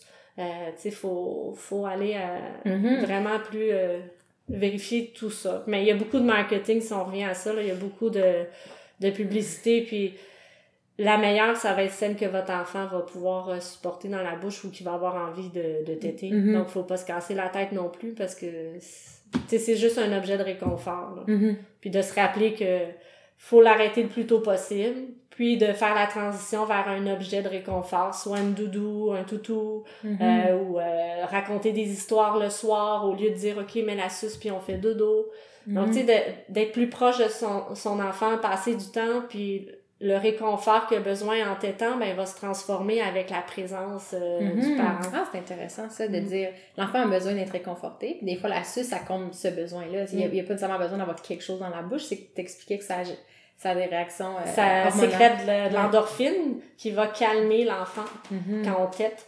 Donc, c'est ça que l'enfant recherche. Mais si le, le papa ou la maman ou la grande sœur, le grand frère vient faire un câlin, on s'assoit, on raconte l'histoire ou on, on fait des chatouilles dans le dos, euh, tu sais, c'est un réconfort. Donc, il va le, le retrouver aussi, cet Mhm. effet-là. C'est intéressant. Tout dépendant de l'âge, là, bien sûr, là, on s'entend que... Oui, oui. Mais c'est intéressant parce que euh, j'ai j'ai pas de dépendance par- particulière, mais je me suis rendu compte qu'au niveau de l'alimentation, justement avec les années, j'ai essayé de réduire le sucre, mais je me suis rendu compte que c'est difficile de- d'arrêter un comportement sans avoir un comportement compensatoire. Je pense qu'avec Suzy, on avait vécu la même affaire. On avait essayé de couper le sucre blanc, puis soudainement, on se mettait à manger vraiment beaucoup de fruits. Mais tu sais, si tu manges 10 fruits par jour, c'est une quantité de sucre quand même énorme, puis tu peux ne pas t'en rendre compte. Puis, euh, puis là, ah, je coupe, j'essaie de. Je mange encore des fruits, mais tu sais, de ne pas en manger euh, dès que justement que je suis insécure ou stressée, souvent la Pas être excessive, là. ouais. Puis là, ah, soudainement, je mange plus d'un autre affaire. Tu sais, comme, c'est, c'est, c'est, c'est, ça me fait réaliser que souvent, c'est pas juste de couper un comportement. Tu sais, s'il y a un vide dans notre vie, ça, il y a quelque chose d'autre qui va prendre la place. Fait que c'est intéressant de dire, le but, c'est pas juste de dire, ça, c'est mal, on le coupe, mais c'est, c'est de dire, OK, c'était quoi la fonction de l'objet? Ouais. Puis comment est-ce qu'on ça. peut amener un nouveau, un autre comportement Mm. qui va être bénéfique, euh, puis qui va combler le même besoin. C'est ça. C'est très, très Donc, intéressant. comme le, le biberon de lait, l'enfant n'a pas nécessairement besoin de son lait. Il a assez mangé normalement et Mhm. tout. Donc, on peut couper avec de l'eau de plus en plus à chaque soir. Puis après, ça va finir avec un biberon d'eau Mhm. ou un gobelet d'eau. Puis ça, c'est très bien, là. Mhm. les, pour les bébés qui s'endorment avec leur biberon, puis Ouais. comme tu disais que le, le lait reste dans la bouche. Pour pas avoir des caries euh, Mhm. la petite enfance. Fait qu'il y a-tu d'autres objets, euh, tu sais, des, des fois il y a des anneaux en bois, des trucs à mâchouiller. Est-ce que ça c'est Mhm. recommandé de manière générale? Euh, moi, je le recommande pas nécessairement parce a certains objets qu'on met au congélateur. Euh, quand on le ressort, si c'est un gel, ça va, mais s'il perce, le liquide s'en va dans la bouche de l'enfant. Moi, je veux pas nécessairement que mon enfant, même si c'est marqué naturel et on sait pas ce qu'il y a dedans. Euh, donc, moi, je le recommande pas d'emblée. Euh, si on pense aux, aux beaux colliers de, de maternité, Mm. ils sont super beaux, mais c'est, c'est, c'est plein de bactéries, tu sais, ça se promène partout. L'enfant va, il va avoir de la salive qui va rester dessus. Euh, s'il n'y a pas eu un nettoyage de la bouche avec le lait, ben le lait va coller aussi. Donc, il y a toutes ces choses-là, c'est pas mauvais. Mais euh, il y a eu, Santé Canada euh, montré aussi qu'il y a eu des étouffements avec ça, ces colliers-là, parce que si les billes, l'enfant va l'avaler. Donc, tu sais, c'est il faut voir l'utilité, mais il faut vraiment encadrer son enfant quand euh, on lui offre ça. Sinon, moi, j'irais simplement avec les bonnes vieilles méthodes, une, une débarbouillette euh, euh, tiède, Mhm. propre, puis que l'enfant va le mastiquer. Donc là, ça va Mhm. stimuler sa gencive, ça va même nettoyer sa gencive en même temps, Mhm. ça va pas le blesser. Mhm. Donc juste ça, ça peut être euh, vraiment très bien pour l'enfant. Puis euh, on parle beaucoup de l'enfant, puis qu'est-ce qu'il y en est pour l'adulte? Parce que quand on vieillit, mettons quelqu'un qui, a- qui a un développement de la mâchoire euh, ré- régulier ou problématique, est-ce qu'il y a des choses qu'un adulte peut faire pour continuer un bon développement? Euh, j'ai l'impression que dans la vie de l'adulte, il n'y a, il y a pas d'autant d'objets, mais il va y avoir, mettons, de la gomme, euh, les gens qui mangent Mhm. des crayons. Est-ce que ça, ça a une influence? Beaucoup, oui. Euh, euh, des crayons, euh, ceux qui mangent des gros légumes crus euh, tout le temps du même côté, là. Ah, ok. sais, qui vont craquer, puis à un moment donné, ils disent « Ah, j'ai mal à la mâchoire souvent. » Mais là, on leur suggère diminuer peut-être les, les... couper-les en julienne, puis comme ça, ça va être moins difficile pour votre mâchoire. Donc, ça, changer ça de côté. changer de côté, oui. Des fois, on a l'habitude, là, vous pourrez euh, penser à ça dans les prochains jours, mais quand vous mangez, souvent, vous allez manger du même côté. Puis Donc, vous fois, voyez que ça peut créer un déséquilibre. Ben, quand on prend des radiographies panoramiques, mais là, on peut voir au niveau de la mâchoire, ici, le petit joint ici, mais là, on peut voir l'usure selon euh, l'âge, là, puis Mhm. s'il y a des problèmes ou non. Donc, ouais, ça, ça peut euh, affecter, là, euh, je pense au crayon aussi, mais encore là, on peut se blesser dans la bouche, on peut casser des dents. Euh, ça peut pas arriver nécessairement avec le crayon. On est en train de le faire, mais à un moment donné, on va manger une soupe, puis, ah, j'ai un bout de dent qui a Mhm. cassé avec ma soupe. Ouais. Non, tu sais, c'est, c'est ce qui Ouais. était avant, là. Qu'est-ce que vous aviez comme habitude? J'avais Mhm. un, un patient, là, euh, ça fait des années, mais il utilisait toujours un cure-dent. Tout le temps à la même place. Mais il s'est créé un trou de cure-dent Ah, ouais. entre les deux dents. Ben, il, il, il, l'utilisait pour récurer ou juste parce qu'il il Une gardait... habitude, là. Une habitude. Il, il se curait les dents un peu, mais tu sais, il finissait toujours à la même place par habitude, puis en jasant. Puis ça a fait un trou. euh, OK. J'ai fait, voyons, c'est- c'est c'est pas une carie. C'est la dent qui était usée. Ouais, la dent était Carrément. usée par euh, Ouais. son habitude. Ouais. Ah. Fait que de manière générale, est-ce que euh, la, la gomme, c'est Ben, la pas? gomme- C'est-tu controversé? C'est- Non, la gomme, c'est pas, euh, c'est pas recommandé à long terme, souvent toute la journée, tous les jours, parce que justement, ça va, euh, ça peut euh, blesser au niveau de, pas blesser, mais ça peut, euh, tu sais, à chaque fois que notre mâchoire fait comme ça, ça vient écraser le, le, le muscle, un peu comme dans un genou. Quand on Mhm. fait ça, ça, on a la même fonction ici dans la- l'articulation. Mais avoir de la gomme euh, tout le temps, tout le temps en bouche, ben c'est que ça peut euh, amener là, de l'inflammation peut-être au niveau du coussin là, à ce moment-là. Parce que la mâchoire n'est pas faite pour fonctionner en permanence. tout le temps comme, Comme ça. pour des gens qui ça. enchaînent. Je me rappelle quand j'étais plus jeune, mais il y en avait toujours chez mes grands-parents. Puis c'est vrai que là, tu veux le goût fort de la menthe. Fait que là, t'en prends une après l'autre. Ah ouais. tu t'arrêtes jamais parce que. Ouais. Fait que c'est, c'est vrai qu'encore une fois, tu en prendre de temps en temps, j'imagine, il n'y a pas de répercussions Non, si graves, mais ça. tous les jours, sais, plusieurs heures. Ouais. Est-ce faut- que ça crée une. Excuse-moi. Oui, ben, il faut penser aussi, parce que le sucre qu'il y a dans la gomme, Mhm. il y a des gommes sans sucre maintenant, donc ça, c'est Mhm. moins pire. Mais il y a beaucoup de gommes avec sucre, donc là, euh, on, Mhm. on nettoie notre bouche en donnant du sucre aux bactéries qui va faire des, des caries. Des caries. Puis est-ce que ça crée un usage euh, prématuré, euh, une usure prématurée des dents? La gomme, hmm, Pas de somme. faudrait que je vois Faudrait. selon les études, mais je pense pas, non. Ok, ok. Je curieuse penserais pas, non. de savoir si, euh, justement, de mastiquer toujours.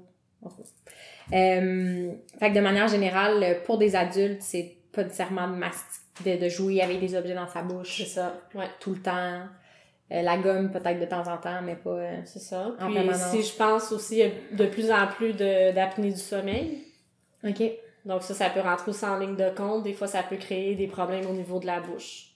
Euh, on peut en, en C'est euh, les problèmes de la bouche qui créent l'apnée du sommeil ou, ben, ou l'inverse, ou c'est comme un cercle vicieux? ou- C'est ça. Ça- ça- c'est souvent relié ensemble parce que si on fait de l'apnée du sommeil, on a un relâchement, la langue va s'écraser dans le fond de la Mhm. bouche. Donc là, on, c'est là qu'on fait, euh, on peut avoir des stops, de, des Mhm. arrêts de respiration. Euh, mais tu sais, c'est un sujet qui est vraiment gros, là. Mhm. Je, je voudrais pas trop m'aventurer là-dedans. Mais tu sais, ça, juste le fait de dormir la, la bouche ouverte comme ça tout le temps, ben les gencives, euh, ils vont devenir un petit peu plus rouges, la bouche va être asséchée. Donc tout ça, ça fait, euh, Mhm. ça vient en ligne de compte aussi avec les maladies de, de gencives et tout pour l'adulte. Puis il y a des adultes aussi qui ont beaucoup de bruxisme, qu'on pense, on serre fort des dents Ça, on, moi. Ça, on grince des dents, là. Donc ça, oui, ça peut user les dents. Puis Mhm. ça, faut faire attention. Donc, pour ça, on peut avoir euh, des plaques occlusales euh, pour contrer l'usure de nos dents parce que justement, on- plus l'usure des dents se fait, ben, ils Mhm. peuvent s'effriter, ils peuvent casser. euh, En ça termes peut de- devenir sensible. En termes de prévention, fait que c'est ça, on peut porter des appareils qui protègent les dents. Est-ce qu'il y a d'autres gestes qu'on peut poser euh, pour comme éviter qu'il y ait justement un resserrement trop prononcé dans la mâchoire puis du grincement? Arrêter d'être stressé dans la vie. Ouais. Fait que je dirais, c'est les gens, les, les patients que j'ai pu voir, c'est souvent en période de stress qu'ils vont serrer Mhm. fort les dents, puis la nuit et tout ça. Donc, c'est prendre des habitudes de vie, d'avoir des moments euh, pour euh, lâcher la pression et tout. là. Mhm. C'est sûr qu'il y en a que c'est vraiment un problème au niveau de l'articulation, mais là, c'est c'est des traitements qu'il faut euh, analyser Mhm. avec le, le dentiste. Mais, euh, ouais.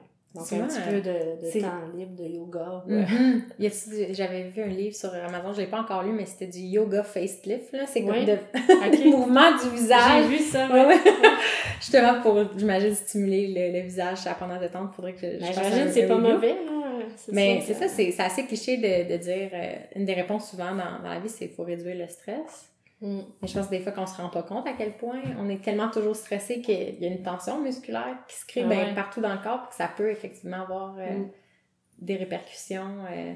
Que Est-ce que dans votre, est-ce que c'est habituel dans votre travail de, de prévention de, de parler de ces aspects-là ou en général ça, Oui, ça va pas jusque c'est vraiment dans le pendant le questionnaire euh, médical, quand on rencontre notre patient à l'arrivée. Puis Mhm. le dépistage bucco-dentaire, c'est toutes des questions qu'on va poser.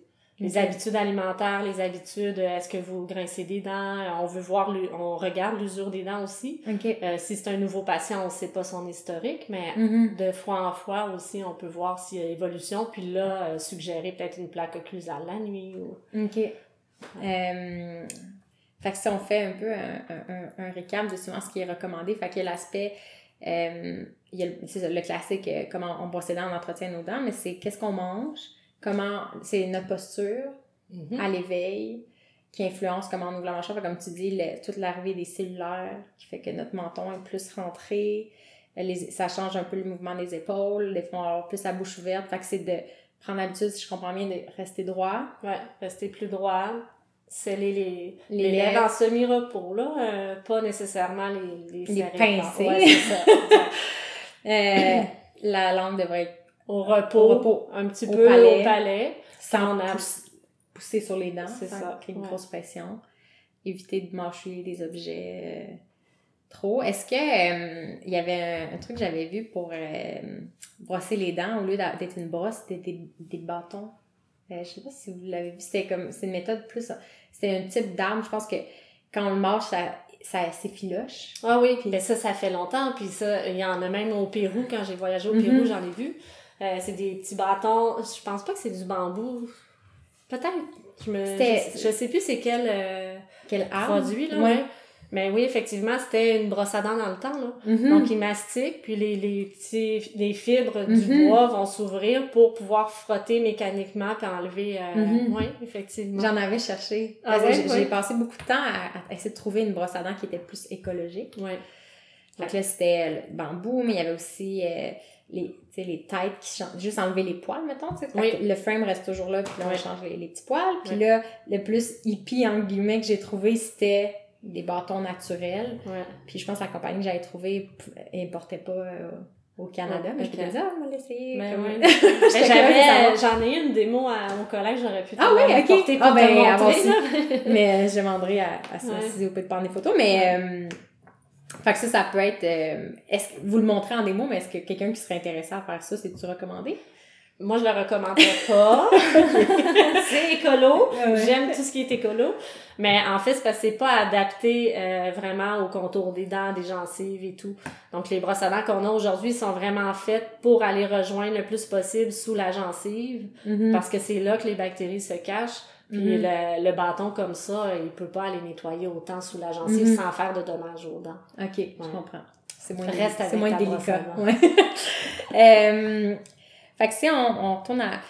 C'est c'est quoi, ça serait quoi les signes précurseurs? Parce que, comme tu dis, tu peux pas diagnostiquer, euh, mais ton envie euh, dans la vie, c'est d'outiller les gens pour qu'ils Mhm. soient conscients de leur, de leur propre santé, qu'ils se prennent en main et développent des bonnes habitudes de vie.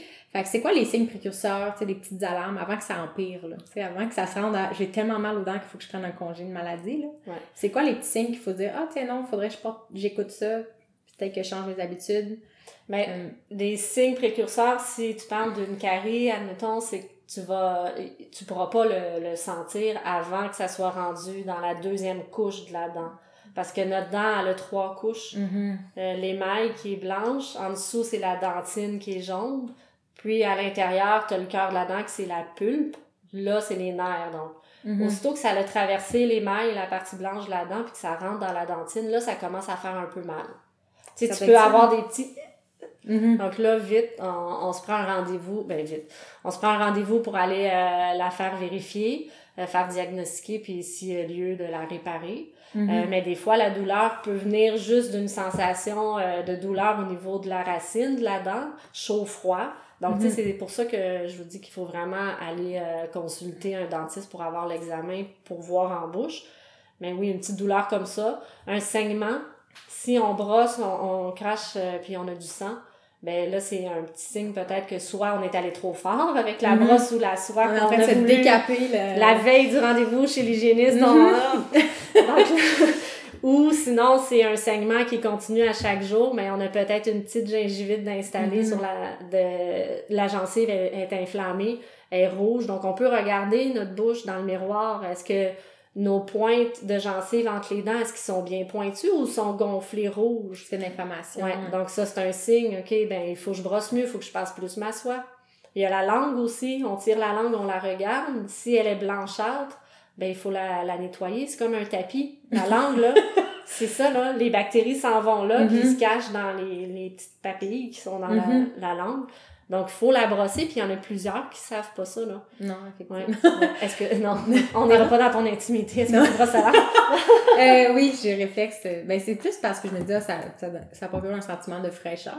Ben oui. Mais c'est vrai que j'avais pas pensé que le volume, la, la, langue est quand même grand. Fait que si tu bosses les dents, puis tu enlèves les bactéries, puis tu la remets, puis il y a encore des bactéries, ben, c'est ça. C'est ça. Idéalement, il devrait, comme tu dis, si on coupe le sucre, si on, a une certaine alimentation, ça évite la, le développement de certaines bactéries. Mais c'est vrai que si notre alimentation n'est pas adaptée, ben les bactéries sont, sont là. C'est ça. Puis il y a des bactéries qui sont mauvaises aussi, pas seulement pour la carie, mais qui va causer des maladies de gencives, euh, mm-hmm. parodontales qu'on appelle, qui va aller plus la gencive et l'os. Donc, c'est pas nécessairement juste pour la carie mm-hmm. euh, qu'on veut tout enlever ces bactéries-là non plus mm-hmm. avec euh, le sucre. Fait que j'imagine que ça amène une certaine complexité, puis c'est peut-être pour ça que les gens, ça, ça arrive souvent en état peut-être plus dramatique, parce qu'il n'y a pas de, comment dire, comme tu disais, la, la, douleur arrive quand le problème est rendu grave. Fait ouais. là, t'es comme, ah, ok, une carie, mais tu le sens pas, tu vois pas les répercussions, puis tu dis, ah, ça va être réparé, puis c'est désagréable peut-être des fois la journée que tu te le fais poser, puis après tu y penses même plus. Est-ce qu'il y a d'autres... Euh, mais j'ai l'impression que moi, j'aurais jamais pensé, mettons, si j'avais des douleurs au visage, qu'en design dentaire ou les dentistes pourraient me conseiller là-dessus. Mais oui. Euh, fait que des gens qui auraient euh, des tensions, des douleurs à la mâchoire. Oui, parce que tout est relié. Hein? Il y a les nerfs qui passent partout. Euh, si, si on regarde dans les joues ici, il y a plein de mhm. nerfs qui passent puis qui vont aller rechercher au niveau de nos dents, les mhm. racines et tout. Donc, tout ça, c'est relié. Donc, nous, quand on fait des dépistages bucco-dentaires, on a vraiment notre technique. Là, on va aller appuyer sur les sinus. On veut voir s'il y a de la douleur. Les sinus frontaux, les sinus maxillaires. On va aller voir les ganglions aussi. Euh, pour aller euh, cibler, voir s'il y a des, euh, des, des masses euh, qui sont pas supposées d'être là normalement. Mhm. dans la bouche, les muqueuses, on va tout regarder s'il y a des lésions plus rouges, plus blanchâtres qui peuvent suspecter un cancer ou quoi que ce soit. Puis en collaboration avec le dentiste, ben là, on va pouvoir vraiment diagnostiquer s'il y a un problème autre. Donc des fois, tu sais, c'est sûr que ça peut être simplement une sinusite. Mm-hmm. Si c'est par rapport au sinus, mais ça peut venir par rapport à un abcès qui est à une dent ici, puis qu'on a donc mal. À... Mm-hmm. là, j'ai mal ici, là, mm-hmm. j'ai le gros rhume, la grippe, la sinusite, mais finalement, c'est peut-être un abcès au niveau d'une dent. Des fois, c'est complexe de savoir. C'est ça quand on a mal quelque quelque part, c'est quel expert? Avec qui qu'on doit faire affaire. Justement, quelqu'un qui serait super tendu puis qui a mal à la mâchoire, ça peut avoir des répercussions sur le cou, les épaules ou inversement, là, je ouais. tout s'influence.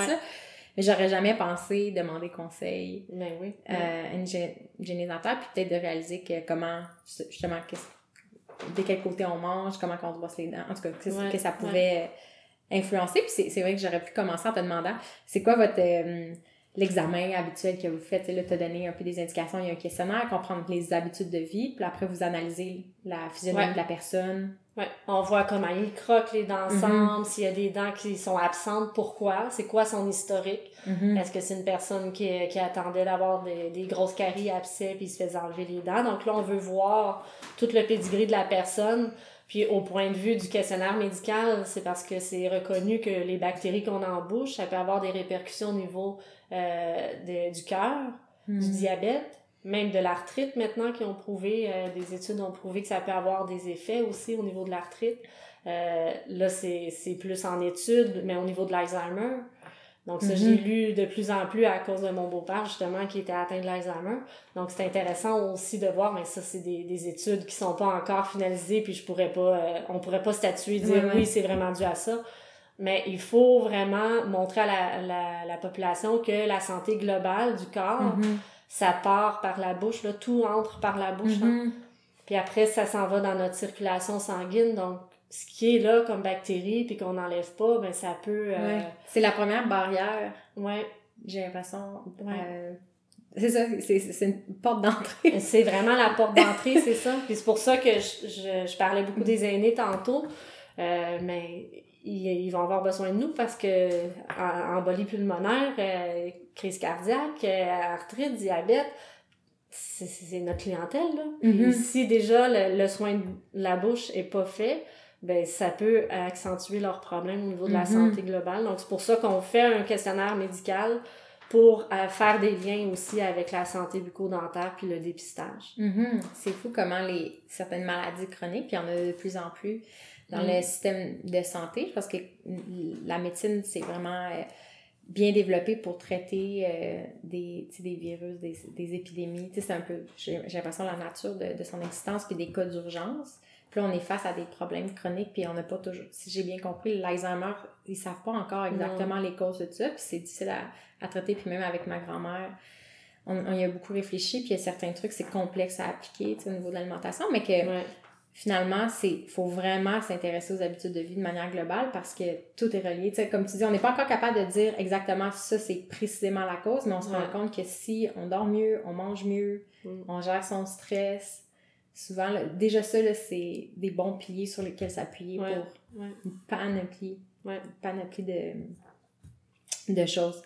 Euh, une question qui, euh, qui m'intéressait aussi, c'était, là, tu parlais de tes enfants, tu as mentionné rapidement, puis tu m'avais parlé lors de notre premier appel téléphonique de certaines habitudes que toi, tu as avec tes enfants.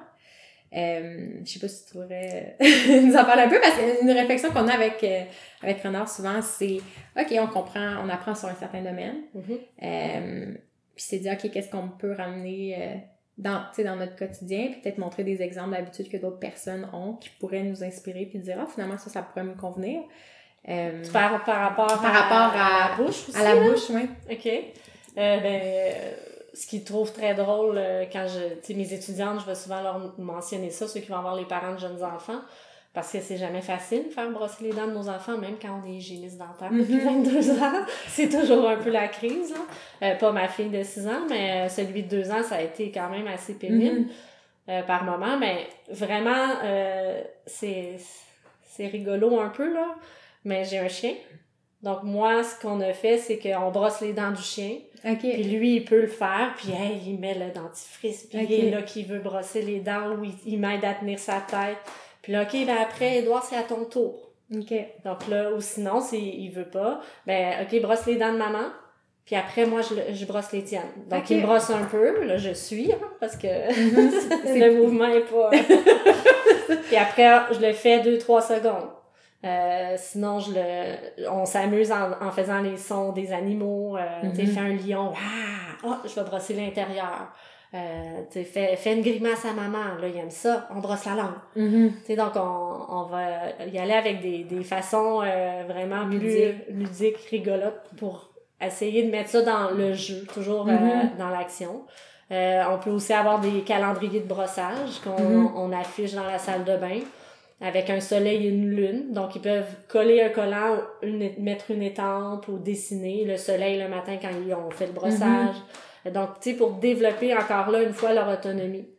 Euh, là, moi, il y a deux ans, donc ça va bien. La grande sœur, euh, elle va mettre le dentifrice sur les deux brosses à dents. Donc, euh, on est chanceuse, on a deux lavabos. Mhm. Donc là, ils ont chacun leur petit endroit. Puis là, OK, go, on se brosse les dents ensemble. Donc moi, j'ai le temps de ranger la cuisine. Là, je les entends, ils se brossent les dents. Puis euh, c'est sûr qu'à deux ans, il faut euh, une supervision d'un parent. Mais moi, je veux développer son autonomie Mhm. le plus possible. Puis sa dextérité aussi. Donc si c'est lui qui utilise la brosse à dents, mais il va être capable euh, plus Mhm. tard de tenir un crayon, vrai, hein? de lasser ses souliers. Donc tu sais, ça part tout de là. là. Si c'est toujours moi qui le fais parce que, OK, là, on n'a pas le temps, il faut partir à l'école, vite, vite, vite. ça bien fait. puis- Ouais, puis je suis hygiéniste dentaire, c'est pas vrai qu'il va rester un microbe. Mais il pourra pas se pratiquer, il pourra pas Mhm. développer son autonomie, développer sa dextérité, fait que ça vient tout avec ça. Donc on s'amuse beaucoup à travers ça. On met des chansons, euh, OK, go, on brosse tout le temps de la chanson. Mhm. Ou on invente des chansons sur les dents euh, par rapport à une chanson qu'il aime, l'air d'une chanson qu'il aime, mais on va mettre des mots euh, par rapport à la bouche puis aux dents. Donc on, on fait ça un Mhm. petit peu comme ça. Puis, euh, je pense que tu me racontais aussi que si tu les... Ils regardent la télévision, puis tu les vois, puis là, ils ont une mauvaise posture, puis ils ont la bouche ouverte. Ouais. faire, Ah Ah, ouais. hein, le dos. Puis maintenant, on a un petit Google Home. Mhm. Donc là, moi puis mon copain, on peut s'amuser à dire OK Google, fermez la télé. Quoi? Là, ils se sont redressés. OK. Ok. c'est comme...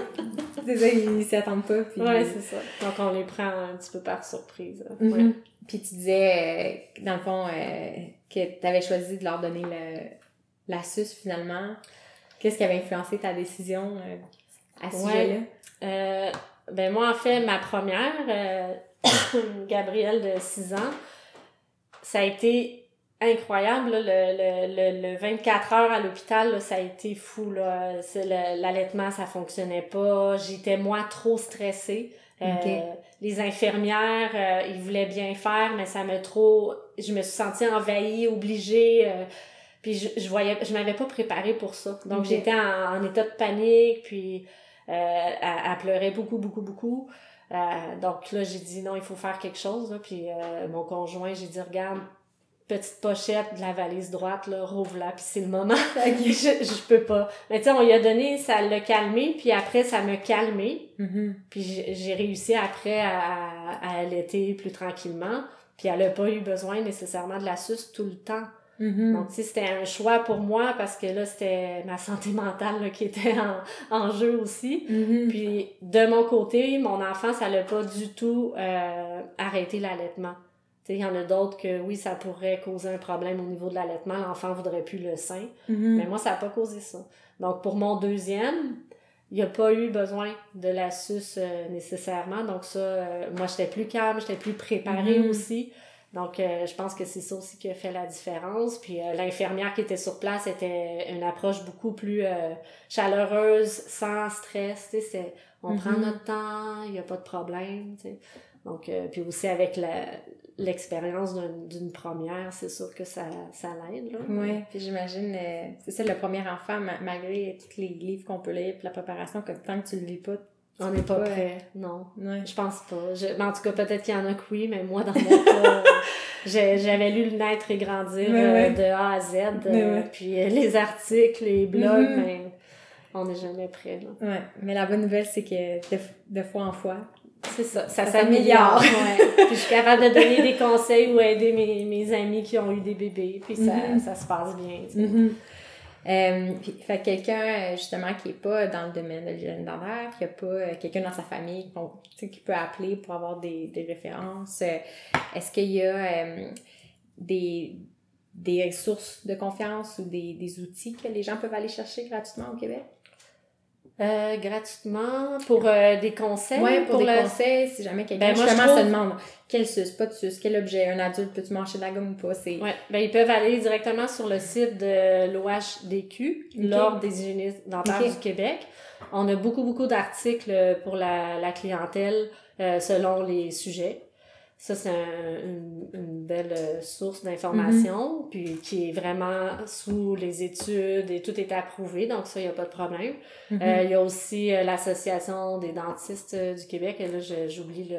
L'acronyme? Oui, c'est ça. On va le trouver, on le mettra dans les liens. Je vous dirai ça, ouais, c'est ça. oui, excusez-moi. sinon, il y a aussi Naître et Grandir, qui a beaucoup d'articles que je trouve fort intéressants, puis je les ai tous lus. Mm-hmm. Puis c'est vraiment en lien avec ce que nous, on va prôner là, au niveau de l'hygiène dentaire puis en dentisterie. Donc, euh, c'est c'est Selon l'âge, je pense que euh, l'intégrantisme, c'est une ressource euh, assez classique. On l'entend beaucoup, beaucoup. Là. Je pense qu'ils ont la confiance des parents. Ouais, ouais. Fait que selon l'âge...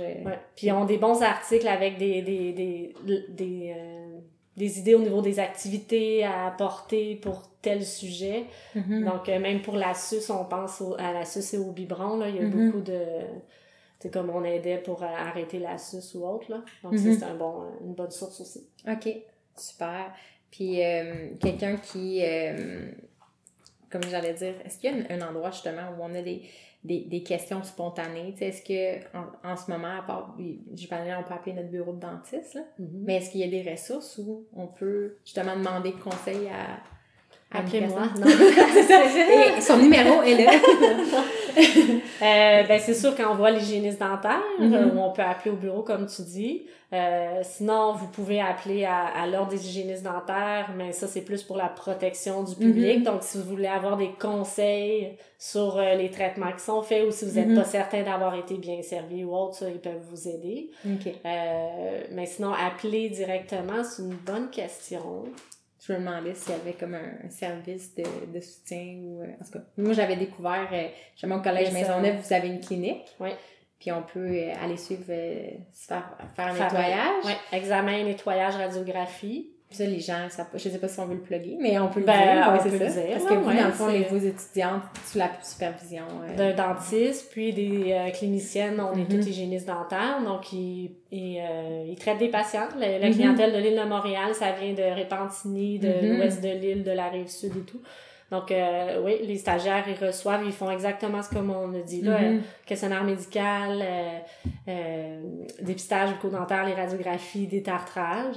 Puis euh, les conseils d'hygiène personnalisés. Donc là, à ce moment-là, on peut vraiment bien vous conseiller. Puis on vous réfère aussi aux besoins s'il y a des gros Mhm. traitements, là, soit euh, des un pont, des couronnes ou une dent enlevée. Donc, on peut vous référer à l'Université de Montréal ou l'Université McGill, OK. euh, juive aussi. Donc, pour des traitements, encore là, en médecine dentaire avec des résidents, donc des étudiants. Donc, c'est moins cher. Ouais. Comme nous, au clé- à la clinique d'hygiène dentaire du Collège Maisonneuve, c'est 45 pour les adultes. Mhm. Si on pense que c'est beaucoup plus cher là, si on n'a pas d'assurance. Ouais.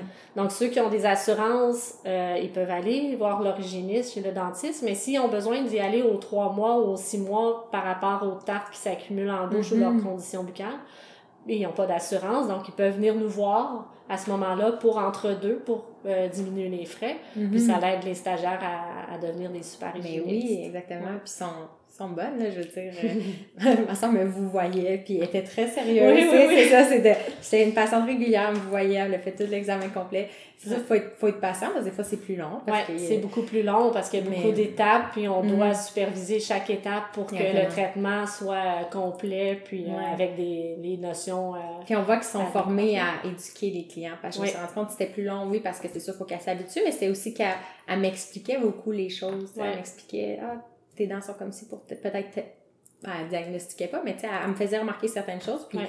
j'ai trouvé ça très in- instructif. Mais c'est ça qu'on veut, les hygiénistes oui. dentaires, on est là pour prévenir, donc on veut Mhm. aller faire de la prévention, il faut savoir comment éduquer nos patients. Mhm. Pas juste enlever euh, euh, les dégâts sur les dents, c'est Mhm. vraiment euh, aller à la source, comme je disais tantôt. Oui, puis je pense que ce qui est intéressant pour la suite, tu disais, tu veux toujours améliorer, pour améliorer les, les capacités de communication, justement, Mhm. de tes étudiants. Fait qu'on regardera si jamais vous faites des... euh, des fois, je pense que vous faites des kiosques qui Oui, peuvent être ouverts au, au- public. En tout cas, mais on serait vraiment content de relayer l'information si jamais il y a des activités. ah, de- certainement. de oui. collaborer avec les, les filles s'ils veulent venir aussi parler de leur découverte au podcast. Ben oui, les ça serait super intéressant pour eux autres. Là, Mais ouais. oui, fait qu'en tout cas, on, on restera en communication, puis on pourra suivre l'évolution aussi de votre domaine. là. Tu sais, c'est- J'ai l'impression qu'avec la vague de, de retour à la santé, les produits naturels, euh, Ouais, il Comme tu disais, il y a beaucoup de changements. Ouais. exactement, il y a beaucoup de zones grises, il y a des, trucs Mm. controversés, mais comme le domaine va continuer d'évoluer, puis on va découvrir des choses. Euh, Même si ça fait plus de 30 ans là, qu'on est, euh, on existe, les hygiénistes Mhm. dentaires, là, on voit que là, il y a une petite, euh, une petite montée là, qui va se passer. Donc, on espère que ça continue comme ça. Tout Ouais. à fait. Puis normalement, je termine en demandant aux gens où est-ce qu'ils peuvent euh, te rejoindre. Tu disais que tu n'avais pas d'Instagram, tu sais, genre, t'as pas un Instagram justement que tu parles juste de santé dentaire. Fait, fait qu'on va, on va pas référer là. Euh, Mais je pense, euh, je reviens à ta question, mais pour une source euh, d'information Mhm. qui est intéressante, euh, j'ai connu Fanny Leblanc, qui est hygiéniste dentaire. Elle a euh, une page Facebook. Il faudrait que je m'informe si elle a un Instagram.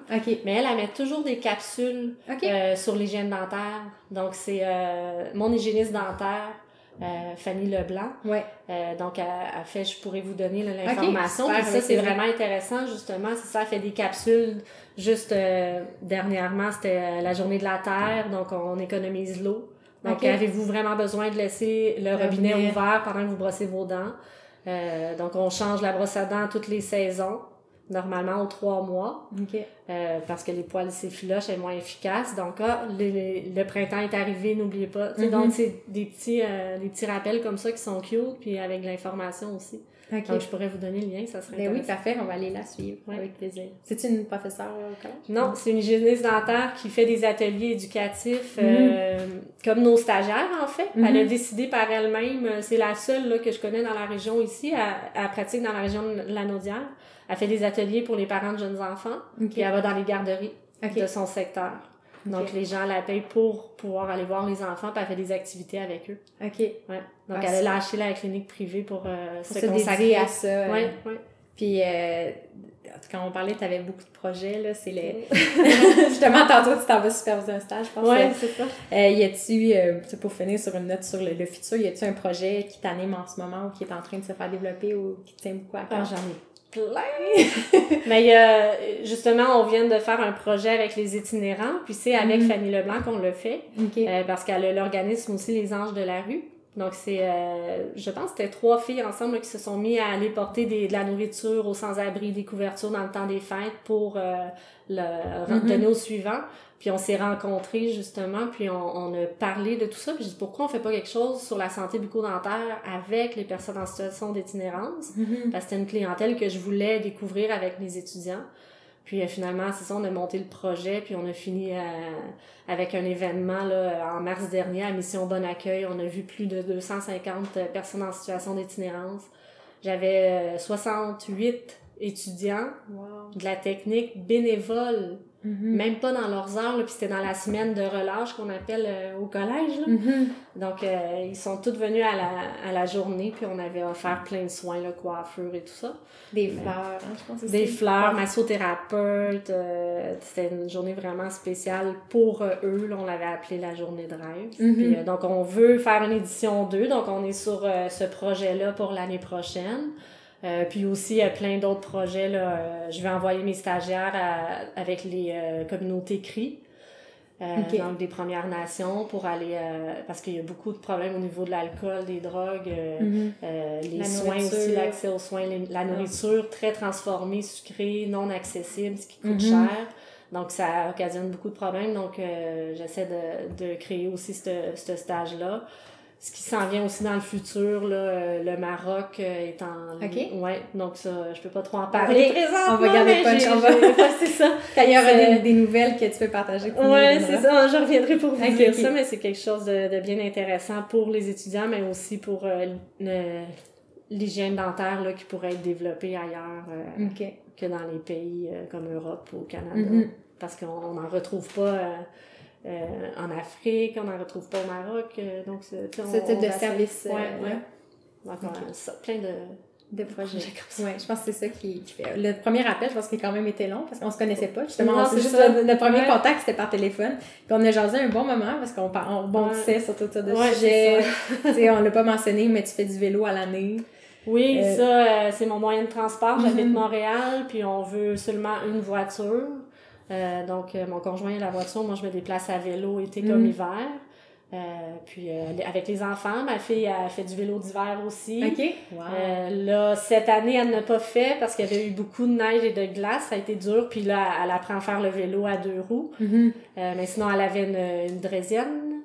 Est-ce que tu connais? Les Non. vélos euh, sans pas de pédale? pédale. Oui, OK, je savais pas si c'était ça le terme. euh, Ouais, je sais En pas le bon terme, là. mais- Moi, j'ai- j'ai- on appelle ça des. Ah non, j'ai complètement oublié même le terme. euh, En tout cas, En tout cas, bon, elle a toujours eu son petit vélo comme ça, donc elle me suivait. Moi, je partais en vélo, elle, a- mettait Mhm. son, son casque euh, d'hiver avec, on, on s'habille puis on s'en Mhm. va. Là, Euh, là Edouard, il fait la même chose. Il s'assoit dans une bande bébé. Donc, on part ensemble le matin, été, euh, été comme hiver. Mhm. Donc, ça les... Moi, je veux leur montrer que c'est important, l'activité physique, de bouger, Mhm. de, de marcher. Euh, on a toujours été, moi et mon conjoint, des, des personnes qui aiment voyager, faire de la rando avec nos, nos Mhm. sacs à dos.